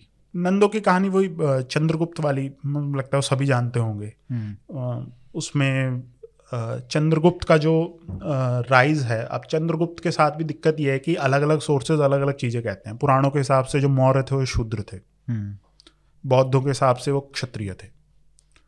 तो उनके ओरिजिन में भी दिक्कत है। जैसे अब जैसे हम बात कर रहे थे ना कि कैसे एक सोर्सेज को आप इंटरप्रेट कर सकते हैं। तो कुछ स्कॉलर्स का ये कहना है कि जो पुराण है वो मौर्य को शूद्र इसलिए कह रहे हैं क्योंकि जो मौर्य राजा थे जितने भी उन्होंने वैदिक रिलीजन को कभी सपोर्ट नहीं करा अच्छे से। अच्छा। तो इसीलिए उन्होंने शूद्र बना दिया इनको। और बौद्ध ग्रंथ जो हैं वो क्षत्रिय इसलिए लिख रहे हैं क्योंकि उनका ओरिजिन शूद्र था। लेकिन बौद्ध जो ग्रंथ बौद्ध रिलीजन मतलब जो इस पीरियड में बौद्ध में हैरार्की में ब्राह्मणों के ऊपर क्षत्रिय आते थे। क्योंकि अच्छा। गौतम बुद्ध जो हैं वो भी क्षत्रिय थे। और जैनों में भी महावीर जो हैं भगवान महावीर वो भी क्षत्रिय हैं। तो इसीलिए मतलब भाई शूद्र तो आप बता नहीं सकते कि जो आपके जो राजा हैं जो आपको इतना पिटरनाइज कर रहे हैं हम्म। अशोक जो हैं वो शूद्र होंगे। तो इसीलिए उन्होंने क्षत्रिय दिखाया है। और दूसरा आर्ग्यूमेंट अगर आप ये कहेंगे कि असली में जो मौर्य थे वो क्षत्रिय थे। और बौद्धों ने सही बताया है। लेकिन पुराणों में हम्म। उनको पेटरनाइज नहीं करा इसीलिए उन्होंने शूद्र बता दिया तो हम्म। एक ही आर्ग्यूमेंट को मतलब फैक्ट्स दोनों में सेम है लेकिन इंटरप्रिटेशन एकदम अलग अलग है तो जब हमको मेन जो राजा हैं उन्हीं का नहीं पता है जो सबसे हाँ। बड़ा किंगडम है उसी पे डिबेट है तो शायद दू, दूसरे हैं उनके बारे में तो बहुत ही इन्फॉर्मेशन होगा ही नहीं उसमें बहुत वैसी वाली स्टोरी फैंटेसी स्टोरी है कि कभी जैसे वैशाली वृज्जी की जो लड़ाई है मतलब वृज्जी और मगध की लड़ाई है तो हम्म। उसमें स्टोरी में जैन स्टोरीज में पता नहीं उसमें आता है कि मतलब एलिफेंट को चोरी कर लिया था उसकी वजह से लड़ाई शुरू हुई। बौद्धों के हिसाब से मेरे हिसाब से उनकी जो स्टोरी है वो बहुत ज़्यादा बिलीवेबल है कि एक माइन डायमंड माइन जो थी गंगा के किनारे मिली थी। अच्छा। डायमंड माइन मिली थी तो और डायमंड माइन मिली थी तो इसमें एक एग्रीमेंट हुआ था कि कुछ शेयर जो है वो वृज्जी वाले रखेंगे कुछ मगध वाले रखेंगे। हम्म। अब वृज्जियों ने शेयर जो है वो मतलब गड़बड़ करनी शुरू हो गई तो इससे लड़ाई शुरू हो गई। अच्छा। ठीक है तो ये जो अभी यहाँ पे हमारा स्टोरी जो ख़त्म होता है उसके बाद जो सेकंड एपिसोड होगा उसमें हम मौर्यंस पे बात करेंगे जिनके बारे में भी काफ़ी कम सोर्सेज हैं अच्छा इसमें आ, आ, एक चीज़ मैं ये जैसे हमने आर्कियोलॉजिकल उसमें बात नहीं करी हम्म। लेकिन मेरे को एक चीज़ इसमें ये ज़रूरी बतानी है कि जो हम सिटीज़ की बात कर रहे हैं इतनी सारी की राजगिरी है ये है तो इस समय छह सिटीज़ मेन मानी जाती थी। महानगर बुद्धिस्ट सोर्सेज में आते हैं। तो छह में चंपा चंपा राजधानी थी अंग की। ठीक है। राजगृह मगध की राजधानी। वैशाली वृज्जी नहीं वैशाली नहीं खास- है। वैशाली को नगर बोला गया है। अच्छा। और वैशाली को नगर बोलने का कारण भी जैसे बहुत लोग हिस्टोरियंस ये कहते हैं कि वैशाली में इतने ज़्यादा सोर्सेज नहीं थे। हमने बात करी थी ना कि जैसे हाँ। वृज्जियों के पास इतनी ज़्यादा वो नहीं थी। हम्म, तो इसलिए इसलिए वैशाली को नगर बोला गया है। फिर काशी। और उसके बाद आपका कोसल में दो हैं श्रावस्ती और साकेत। साकेत का हमारे पास आर्कियोलॉजिकल एविडेंस नहीं है। साकेत तो भगवान ये अयोध्या ही है ना? आर्कियोलॉजिकल एविडेंस क्योंकि इतनी इतनी डीप खुदाई हुई उसमें वहाँ पे हुई नहीं है। हम्म, और फिर उसके बाद ये कौशाम्बी वत्स की राजधानी। कौशाम्बी की खास बात यह है ना यहाँ पे एस्कवेशन बहुत अच्छा हुआ है। अच्छा। और एस्कवेशन में हमको क्या देखने को मिलता है जो इस पीरियड में है जो वॉल्ड वॉल्ड सिटी तो नहीं कहेंगे जो फोर्टिफाइड सिटी है ना वो 200 हेक्टेयर के करीब थी। अच्छा। 200 हेक्टेयर लगभग मतलब 50 हेक्टेयर का आपका लाल किला है। हम्म, तो चार लाल किले। गुना, और जो साढ़े छः किलोमीटर के करीब जो इसकी थी वो था मतलब फोर्टिफाइड इलाका था। तो और हमको और इसमें दूसरी बात क्या है जैसे हम जो हम सोचते हैं जब ना कि ये सिटीज़ हैं तो एक सिंगल सिटीज़ को सोचते हैं। तो ऐसा नहीं था। जैसे खासकर हम कौशाम्बी की बात करें तो कौशाम्बी में चार तरीके के आप डिवाइड कर सकते हैं जो सेटलमेंट्स थी। सबसे नीचे लेवल पे आपकी थी विलेजेस विलेजेस में आपका खेती वगैरह होती थी। हम्म, उसके ऊपर आप चले जाइए तो छोटे छोटे टाउन्स थे। इन टाउन्स की लगभग जो सेटलमेंट्स का एरिया है लगभग छः से दस हेक्टेयर का है।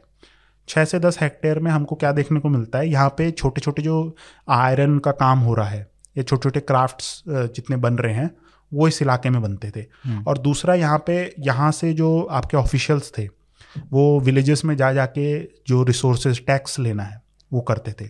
फिर जो तीसरे लेवल पे आती है वो दो सिटीज़ हैं कौशाम्बी के इलाके में। आज का जो कारा है और श्रृंगवेरपुर। ये किधर पड़ते हैं? जो कौशाम्बी है आज वो मतलब उसके नॉर्थ में गंगा नदी के आसपास ये दोनों हैं इलाके। अच्छा प्रयागराज और हाँ प्रयागराज इलाहाबाद का जो इलाका है यहाँ पे। मतलब ये पूरा का पूरा आसपास ये क्लस्टर है कौशाम्बी के आसपास ही। हम्म, तो ये कारा और श्रृंगवेरपुर ये फोर्टिफाइड थे। ओके। बारह हेक्टेयर का करीब था इनमें। तो हम ये देखते हैं और तो ये जो पूरी की पूरी है ना और सबसे टॉप पे आपकी आती है मेन सिटी कौशाम्बी हम्म। जो कि दो सौ हेक्टेयर के करीब है। तो लेकिन एक बात है कि ये सारी की सारी कहीं ना कहीं गंगा नदी से ज़्यादा दूर नहीं है। गंगा हो गई यमुना हो गई ये तो, ये तो द्वाप का इलाका है पूरा का पूरा। हम्म, और दूसरा फॉरेस्टेड इलाका बहुत था ना इसमें। जैसे हम अभी जैसे जो पिक्चर करते हैं नॉर्दर्न प्लेन्स वो पहले नहीं थे। जैसे एग्ज़ाम्पल दूँगा मैं हस्तिनापुर को। जो महाभारत में है वो कहते हैं वो सिटी जो है ना वो जंगलों के बीच बसी गई है बसाई गई है। हाँ, कि आसपास वहाँ पे इतने जंगल थे। अच्छा। तो और ये मतलब समझ लीजिए आप कब की बात कर रहे हैं हम ढाई हज़ार साल पहले की बात कर रहे हैं तो कितना डिफॉरेस्टेशन हुआ है तब जाके ऐसी हालत हुई है यहाँ पे। अभी भी बल्कि मतलब इवन मुगल पीरियड में भी ये इलाका पूरा का पूरा बहुत ज़्यादा जंगल थे यहाँ पे। West UP west UP eastern आपका दिल्ली में भी बताते हैं कि दिल्ली में भी जैसे आप जैसे ही क्रॉस करते थे वर्ल्ड सिटी हम्म, तो पूरा का पूरा जंगल शुरू हो जाते थे। अच्छा। हाँ।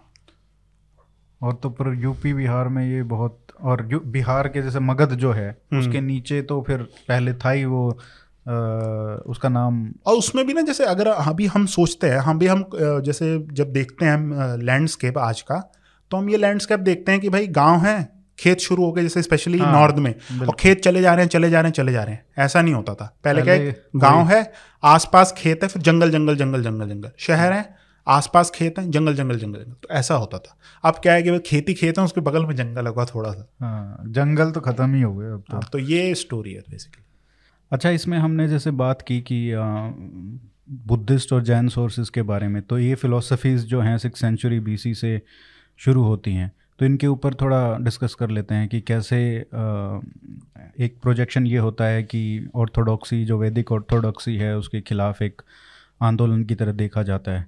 तो ये किस तरीके से कितना सही है कितना नहीं और इसके सोर्सेज क्या हमको मिलते हैं including in Buddhist and Jain sources तो जैसे इसमें कि आप समझ लीजिए एक तरह से कह सकते हैं क्लासिकल इंटरप्रिटेशन ये है बेसिकली तो ये मार्क्सिस्ट भी बोल सकते हैं इसको ये ये पहले से ही है नहीं पहले से तो नहीं है जैसे हम्म। बेसिकली जो बुद्धिस्ट सोर्सेज हैं उसमें तो ऐसा नहीं लिख रखा कि भाई ये रिस्पॉन्स है ब्राह्मणिकल आइडियोलॉजी का। हम्म, तो ये तो नहीं है। मार्क्सिस्ट व्यू के हिसाब से ये है कि जो ये पीरियड इससे पहले का पीरियड और इस पीरियड में भी जो सेक्रीफाइसेस थे वैदिक सेक्रीफाइसेस थे वो बहुत ज़्यादा इलेबोरेट हो गए थे। तो उसमें बहुत ज़्यादा खर्चा आता था। और खर्चा आ रहा था इतना मतलब सुपरस्टिशन बढ़ रहा था लोगों का। और उसको काउंटर करने के लिए एक तरह से ये आइडियोलॉजी नई न्यू आइडियोलॉजीज डेवलप हो रही हैं। हम्म, न्यू आइडियोलॉजीज में जैसे आपके ये बौद्ध धर्म जैन फिर उसके बाद नई नई मटेरियलिस्टिक आइडियोलॉजी जैसे ये आपके चार वाक हो गए। फिर आजीविका उनका फेट फेट फेट पे ज़्यादा बहुत वो था नियति सब कुछ तय करती है। और जैसे एक एक मतलब मिसकंसेप्शन ये है कि लोग समझते हैं जैन और बौद्ध बौद्ध धर्म दोनों साथ ही डेवलप हुए। लेकिन ऐसा नहीं है। जैसे जैन धर्म जो था काफ़ी पुराना है। हम ये नहीं जानते कितना मतलब डेट नहीं कर सकते लेकिन महावीर जो थे आप एक तरह से कह दो कि जो मॉडर्न जैनिज़्म जो बाद में आया उस समय महावीर ने उस समय पूरा स्ट्रक्चर उसका तय करा। हम्म, तो ये है। तो क्लासिकल ये आर्गुमेंट तो ये है कि भाई वैदिक जो ऑर्थोडॉक्सी थी उसके रिस्पॉन्स में ये न्यू आइडियोलॉजीज आ रही हैं। उसमें एक आर्गुमेंट ये भी आता है लोगों का कि जैसे वैदिक पीरियड में भी जब ये सेक्रीफाइसेस का रोल बढ़ना शुरू हुआ तो उपनिषद जितने लिखे गए वो एक तरह से रिस्पॉन्स था उसका। और उपनिषद पॉइंट ऑफ़ व्यू का कल्मिनेशन जो है वो आपका बुद्धिज़्म और जैनिज़्म में हमको देखने को मिलता है। कि जैसे बुद्ध उपनिषद बात करता है कि संसार मोह माया ये सब वाला रिनंसिएशन हम्म, प्रैक्टिसेस का बहुत ज़्यादा रोल है उपनिषद में। और जो कर्म कांड पे लेके इतना फोकस नहीं है। तो जो प्रैक्टिस जो आइडियोलॉजी जो उपनिषद में शुरू हुई थी उसका कल्मिनेशन जो है हमको जैन और बुद्धिज्म में देखने को मिलता है ये जो नई आइडियोलॉजीज आ रही हैं। हम्म, उसमें एक स्कॉलर्स हैं उनका उनके हिसाब से तो जो उपनिषद हैं वो इन्फ्लुएंस हुए हैं बुद्धिज्म से। अच्छा। उन्होंने उल्टा कर रखा है। तो लेकिन हमको मतलब तो लेकिन उपनिषद का पहले का है। हाँ उपनिषद पहले का है और हिस्टोरिकल कंसेंसस ये है। हम्म, वो उनके हिसाब से ऐसा नहीं है लेकिन हिस्टोरिकल कंसेंसस ये है कि उपनिषद का ये पहले से था और बहुत सारे जो व्यूज़ हैं जैनिज़्म में और बुद्धिज़्म में भी खासकर वो इन्फ्लुएंस्ड हैं आपके उपनिषद थॉट से। हम्म, तो एक तो एक क्लासिकल इंटरप्रिटेशन हो गया कि भाई वैदिक रिएक्शन था और एक है कि भाई क्षत्रिय रिएक्शन है। Kshatriya reaction in the sense कि वैदिक धर्म और वैदिक कर्मकांड में ब्राह्मणों का रोल था एक प्रीएमिनेंट रोल उसको काउंटर करने के लिए क्षत्रियों की न्यू आइडियोलॉजी ये है। हम्म, और वो उपनिषद में भी बोलते हैं कि भाई उपनिषद को भी एसोसिएट करा जाता है क्षत्रियों से। और कल्मिनेशन उपनिषद थॉट का ये जैनिज्म बुद्धिज्म है। और दूसरा हम ये देखते हैं कि महावीर हो गए और गौतम बुद्ध हो गए। दोनों ये क्षत्रिय बैकग्राउंड से आते हैं। तो क्षत्रिय रिस्पॉन्स था। और जैसे आप एक बुद्धिज्म में हायरार्की में क्षत्रिय ऊपर हैं। हम्म, जैनिज्म में कुछ हिसाब से आप कह सकते हैं कि जो क्षत्रिय स्टेटस है ना वो ज़्यादा हायरार्की मतलब उसमें और ज़्यादा देखने को मिलती है। तो एक स्टोरी में आता है कि महावीर जब पैदा हो रहे थे तो उनको पहले ब्राह्मण उसमें ब्राह्मणों के यहाँ पे पैदा होना था। लेकिन जो भगवान इंद्र हैं उन्होंने कहा कि नहीं इनको क्षत्रियों में से करेंगे कि जो एक जो नया जो तीर्थंकर आएगा वो तीर्थंकर ब्राह्मणों में नहीं क्षत्रियों में होगा। तो उनके हिसाब से उच्च कोटि जो सबसे होगी वहाँ पे बर्थ लेना चाहिए उनको। हम्म, तो ये जो एक जैन स्टोरी में हमको ये देखने को मिलता है। तो उसमें आप देख सकते हैं कि भाई उनके हिसाब से जो टॉप हायरार्की है उसमें क्षत्रिय सबसे ऊपर आते हैं। तो ये तो ये दोनों क्लासिकल इंटरप्रिटेशन मतलब आपको देखने को मिलता है जो आप किताब पढ़ेंगे उसमें आपको यही मिलता है। हम्म, नए स्कॉलर्स के हिसाब से उन्होंने थोड़ा अ, का ये एक तरह से सिंप्लीफाई सिंप्लीफिका बहुत सिंप्लीफाई कर दिया है हमने रीजनिंग को। उनके हिसाब से थोड़ा कॉम्प्लेक्स है कि जैसे बुद्धिज़्म और जैनिज़्म और बाकी ये आजीविका चारवाक ये सब भी ये डेवलप किस पीरियड में हो रहे हैं? उस पीरियड में हो रहे हैं जिसमें सिटीज़ एमर्ज हो रही हैं। हम्म, तो सिटीज़ एमर्ज हो रही हैं तो उनका ये कहना है कि भाई रिलेशन है कुछ ना कुछ। सिटीज़ डेवलप हो रही हैं और ये सोसाइटीज़ भी डेवलप हो रही हैं। तो उसको आप एक्सप्लेन कैसे करोगे? तो एक आर्ग्यूमेंट ये है कि जो सिटीज़ जब नई डेवलप हो रही हैं तो जो सिटीज़ नई डेवलप हो रही हैं तो जो पुरानी आइडियोलॉजी है जो वैदिक आइडियोलॉजी है वो सिटी के अगेंस्ट है क्योंकि वो उस, उसका जो मेन इन्फ्लुएंस है या फिर मेन फोकस था वो विलेजेस पे था। जैसे हमको देखने को मिलता है जितने कुछ धर्म सूत्रों में ये लिखा गया है कि भाई आप शहरों में जो खाना खाना खाना मत खाओ। फिर उसके बाद कहीं जगह कहीं पे मेंशन ये आता है कि भाई शहर में जो लोग रहते हैं उनको मोक्ष नहीं मिल पाएगा। हम्म।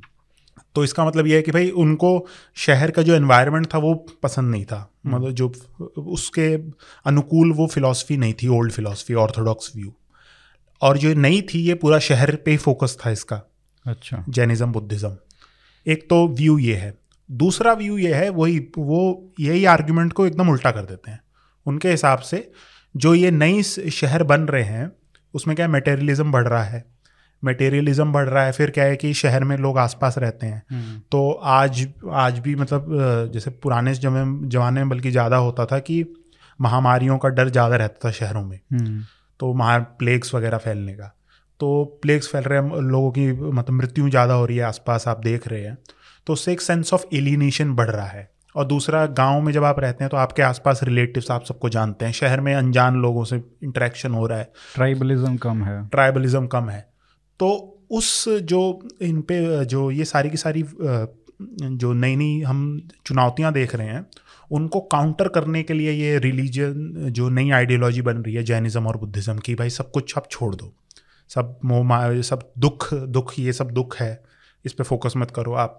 तो ये नई आइडियोलॉजी का समझ लीजिए एक तरह से ये है। तो हम्म। ये आप तीन चार इंटरप्रिटेशंस हैं और at the end of the ये इंटरप्रिटेशन है। आपका हम एक तरह से प्रूव नहीं कर सकते कि कौन सा चीज़ सही है कौन सी नहीं। वो लेकिन जैसे गौतम बुद्ध को पढ़ें और उस तरीके से वो अपने आप को दिखाते थे तो एक राम से भी जो लिंक है वो अपने आप को उस तरीके से दिखाते थे। और एक ये भी बोला जाता है कि कास्ट वर्ण जाति का ये जो कॉन्सेप्ट है इसको भी चैलेंज किया। हालाँकि जो बुद्ध जो इनको इसको देखा जाए टेक्स्ट को देखा जाए तो ऐसा कुछ नहीं था। जिस तरीके से वो इतना ब्राह्मणिकल उसको बोला जा सकता है संघ को बुद्ध संघ को तो उसके ऊपर बताइए थोड़ा।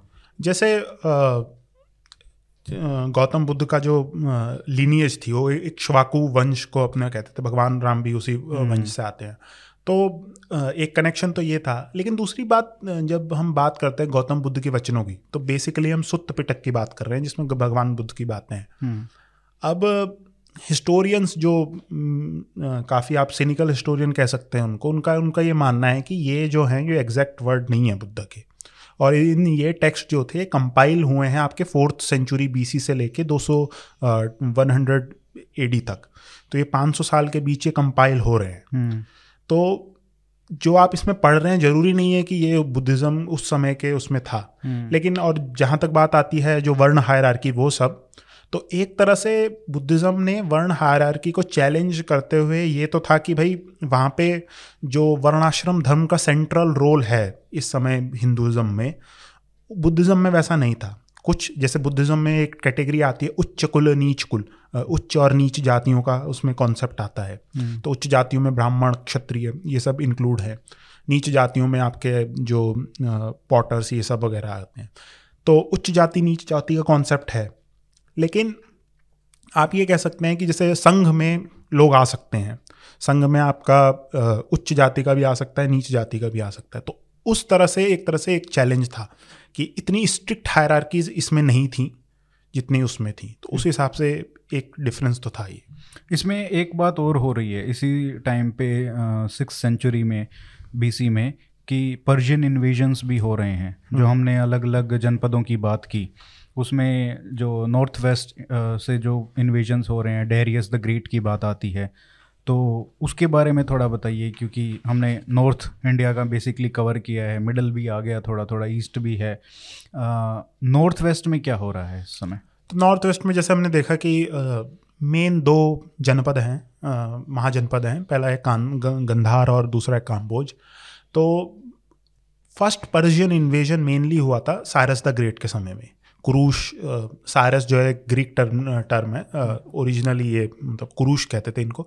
तो साइरस द ग्रेट जो अकमिनिड एम्पायर है उसके फाउंडर थे तो उन्होंने पहला अटेम्प्ट लगभग आप मान लीजिए एग्जैक्ट डेट तो कुछ पता नहीं है तो four forty five B C और फोर फोर्टी बी सी के around sorry five forty five और फाइव फोर्टी बी सी के around middle of fifth century B C six century six since century हो जाएगा ना फाइव फोर्टी फाइव से five forty five है okay four नहीं हाँ, हाँ। ठीक है। तो पहला जो अटेम्प्ट था उसमें this is exactly the period where आप देखते हो जहाँ पे बुद्ध और जैन ये हाँ. धर्म भी बढ़ रहा है सिटीज़ भी बढ़ रही हैं और हमने जो बात ही की मगध का और ये सब जनपदों का ये भी आपस में चल रहा है हाँ तो उसी पीरियड में लगभग लगभग आप समझ लीजिए कि जो पहला इन्वेजन एक तरह से आप कह सकते हैं जो पर्शियन इन्वेजन था जो फ़र्स्ट कैंपेन था उसमें हमको भी ये पता लगता है कि वो सक्सेस बहुत ही ज़्यादा जिसे कहते हैं फेल्ड इन्वेजन था। Okay. उसमें हमको हमको ये जानने को मिलता है कि सात लोग वापस लौटे थे। अच्छा। जो दूसरा था दूसरा आप कह सकते हैं सक्सेसफुल था। दूसरा सक्सेसफुल 538 बीसी के अराउंड जो सेकंड अटेम्प्ट था वो था करा था उन्होंने। और उसमें जो काबुल वैली का इलाका है वो कॉन्कर हो गया था इस समय। अब जो डायरियस सारस के बाद आता है Darius the great Darius the great के पीरियड में हम देखते हैं गांधार और सिंध का इलाका कॉन्कर होता है। अब उसमें सिंध तो टर्म इस्तेमाल नहीं होती लेकिन वो हिंदुश टर्म इस्तेमाल होते हैं। तो मोस्ट स्कॉलर्स ये बिलीव करते हैं कि भाई ये हिंदुश जो है वो सिंधु रीजन के बारे में बात कर रही है। हम्म। अब उसमें दूसरी चीज़ दूसरी हमको ये देखने को मिलता है कि आ, कुछ स्कॉलर्स के हिसाब से आ, जो सिंधु नदी थी सिंधु नदी के ईस्ट में भी कॉन्क्वेस्ट हुई थी लेकिन अब जब हम एलेक्जेंडर के पीरियड में आते हैं जब एलेक्जेंडर क्रॉस करता है इंडस उसके बाद जो हम पढ़ते हैं उसमें कभी भी कोई ग्रीक सॉरी पर्शियन सेट्रप जो है एनकाउंटर नहीं हुए जैसे ही एलेक्जेंडर ने क्रॉस करा इंडस को हम्म। तो उसका मतलब ये है कि भाई इस एरिया में पर्शियन ऑक्यूपेशन नहीं थी लेकिन इन्फ्लुएंस पर्शियन इन्फ्लुएंस था। कुछ जैसे नाम हम हमको देखने को मिलते हैं सोर्सेज में जिससे हमको पता लगता है कि भाई इन्फ्लुएंस्ड था पर्शियन यहाँ पे। तो ये जो पंजाब का जो रीजन है हम्म। क्या इसमें लैंग्वेज में आ, वो इन्फ्लुएंस उसी समय से है? क्योंकि हम अभी तो मानते हैं कि जो पर्शियन वर्ड्स हैं पंजाबी में काफ़ी यूज़ होते हैं।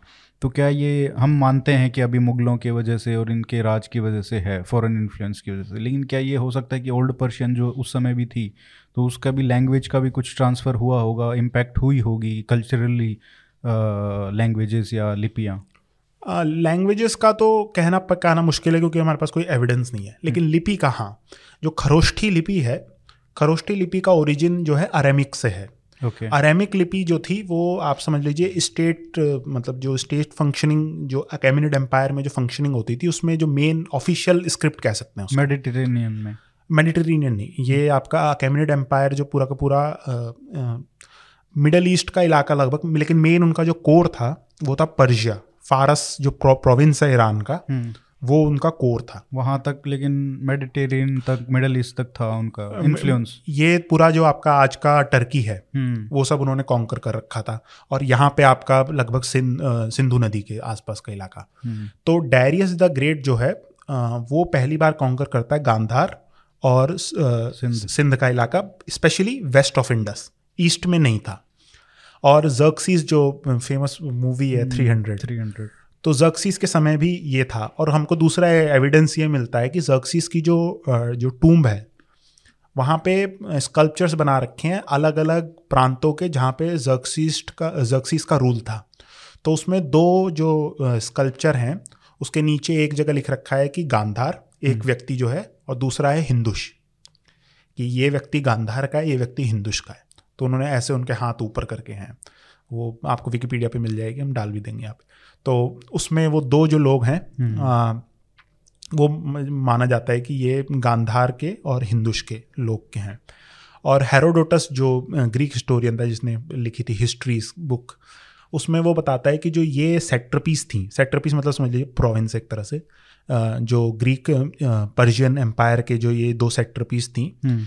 यहाँ से लगभग नौ टन गोल्ड सबसे मतलब प्रॉस्परस सेक्टर पीस थी और नौ टन गोल्ड का ट्रिब्यूट जो था वो अगेमिनिड एम्पायर को जाता है हम्म। और यही आ, हमको देखने को मिलता है गोगो मेला जो बैटल ऑफ़ गोगो मेला है एलेक्जेंडर द ग्रेट और डेरियस द डेरियस थर्ड जो लास्ट अकेमिनिड एम्पर था उसमें जब लड़ाई लड़ी गई तो आ, इंडियन ट्रूप्स इस्तेमाल हुए थे अच्छा। और जक्सीस की जो ग्रीक इन्वेजन थी उसमें भी जक्स हमको इन्फ्लुएंस मिल मतलब हमको पता लगता है कि जो इंडियन ट्रूप्स थे हेरोडोटस बताता है जैसे कि जो ये इंडियन ट्रूप्स हैं ये कपड़ा पहनते हैं जो पेड़ पे उगता है।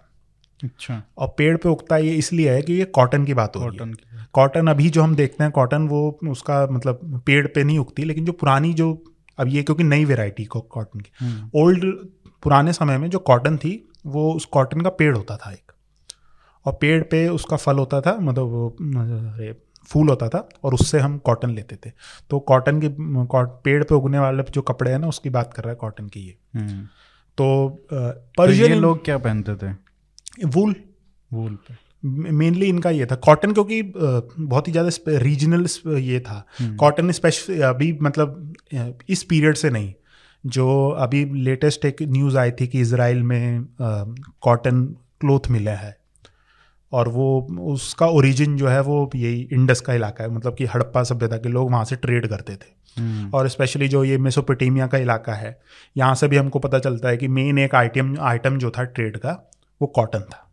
तो कॉटन हमेशा से हमारा आप कह सकते हैं कि बहुत इंपॉर्टेंट वो था। हम्म। अब तो अब तो क्या है कि अब और और जगह पे भी होने लग गया लेकिन पहले कॉटन मेन इंडिया में ही होती। ठीक। तो ये पर्शियन वाला इन्वेजन हो गया। इसके बाद जो एक चीज़ बचती है वो है सदरन इंडिया हम्म। क्योंकि हमने उत्तर भारत की बात कर ली तो दक्षिण भारत में इसी पीरियड में आ, क्या हो रहा था? वहाँ पे क्या उसकी क्या हिस्ट्री थी? क्योंकि काफ़ी डिविजन्स हमको देखने को मिलते हैं लेटर पीरियड में। तो उस समय कौन कौन वहाँ पे राज कर रहा था या सोसाइटी का स्ट्रक्चर कैसा था? वहाँ पे जैसे वहाँ पे हमारे पास बुद्धिस्ट और जैन सोर्स उस पीरियड के तो है नहीं और सोर्सेज लगभग नील हैं। लेकिन हमारे पास आर्कियोलॉजिकल एविडेंस है। तो आर्कियोलॉजिकल हम्म। एविडेंस में बात होती है मेगालिथिक कल्चर कहते हैं उनको कि जो उस पीरियड में था। पेनिनसुलर इंडिया पूरा का पूरा।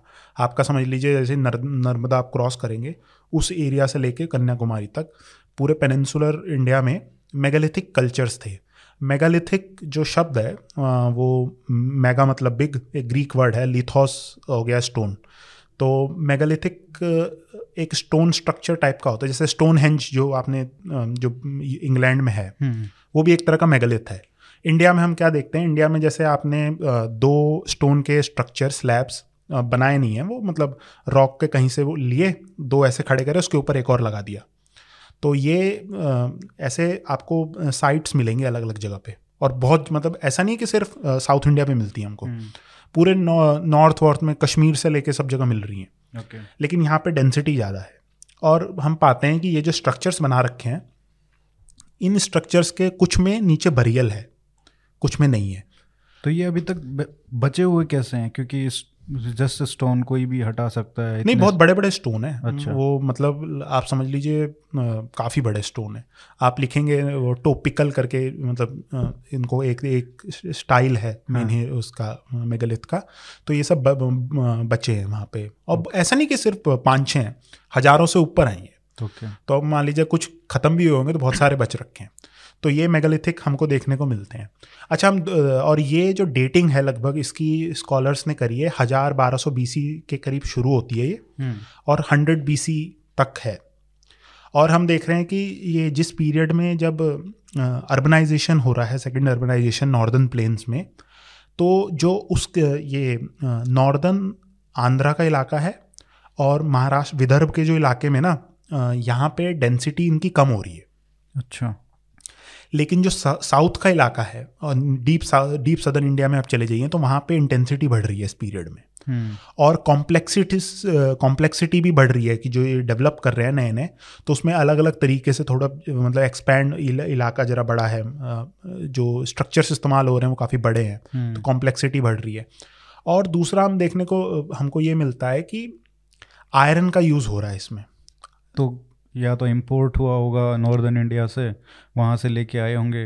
नहीं नहीं आयरन इम्पोर्ट नहीं हुआ होगा क्योंकि जैसे जो अर्लीस्ट एविडेंस हमको आयरन के मिलते हैं ना वो ग्यारह बारह सौ बीसी में कर्नाटक के आसपास मिलते हैं हमको। तो वहाँ पे भी माइंस हाँ कर्नाटक में तो है माइंस ना वो क्या कहते हैं वहाँ पे है माइंस तो हम्म। वहाँ पे मिलती हैं हमको। और इंटेंसिफिकेशन हो रहा है आपका 600 hundred B C five hundred B C के आसपास। और दूसरा हमको ये देखने को मिलता है ये सेट मेगालिथिक कल्चर्स हैं ना जो हमको ये मेगालिथ स्टोन्स हैं ये सिर्फ़ बरियल्स नहीं थे। इसके आसपास सेटलमेंट्स भी थी और छः छः हेक्टेयर्स के करीब की सेटलमेंट है। हम्म। लेकिन ये फोर्टिफाइड सेटलमेंट नहीं थी। आसपास मतलब इनके कोई अर्थ मतलब रैमपार्ट्स वगैरह नहीं थे। फोर्टिफाइड सेटलमेंट नहीं थी।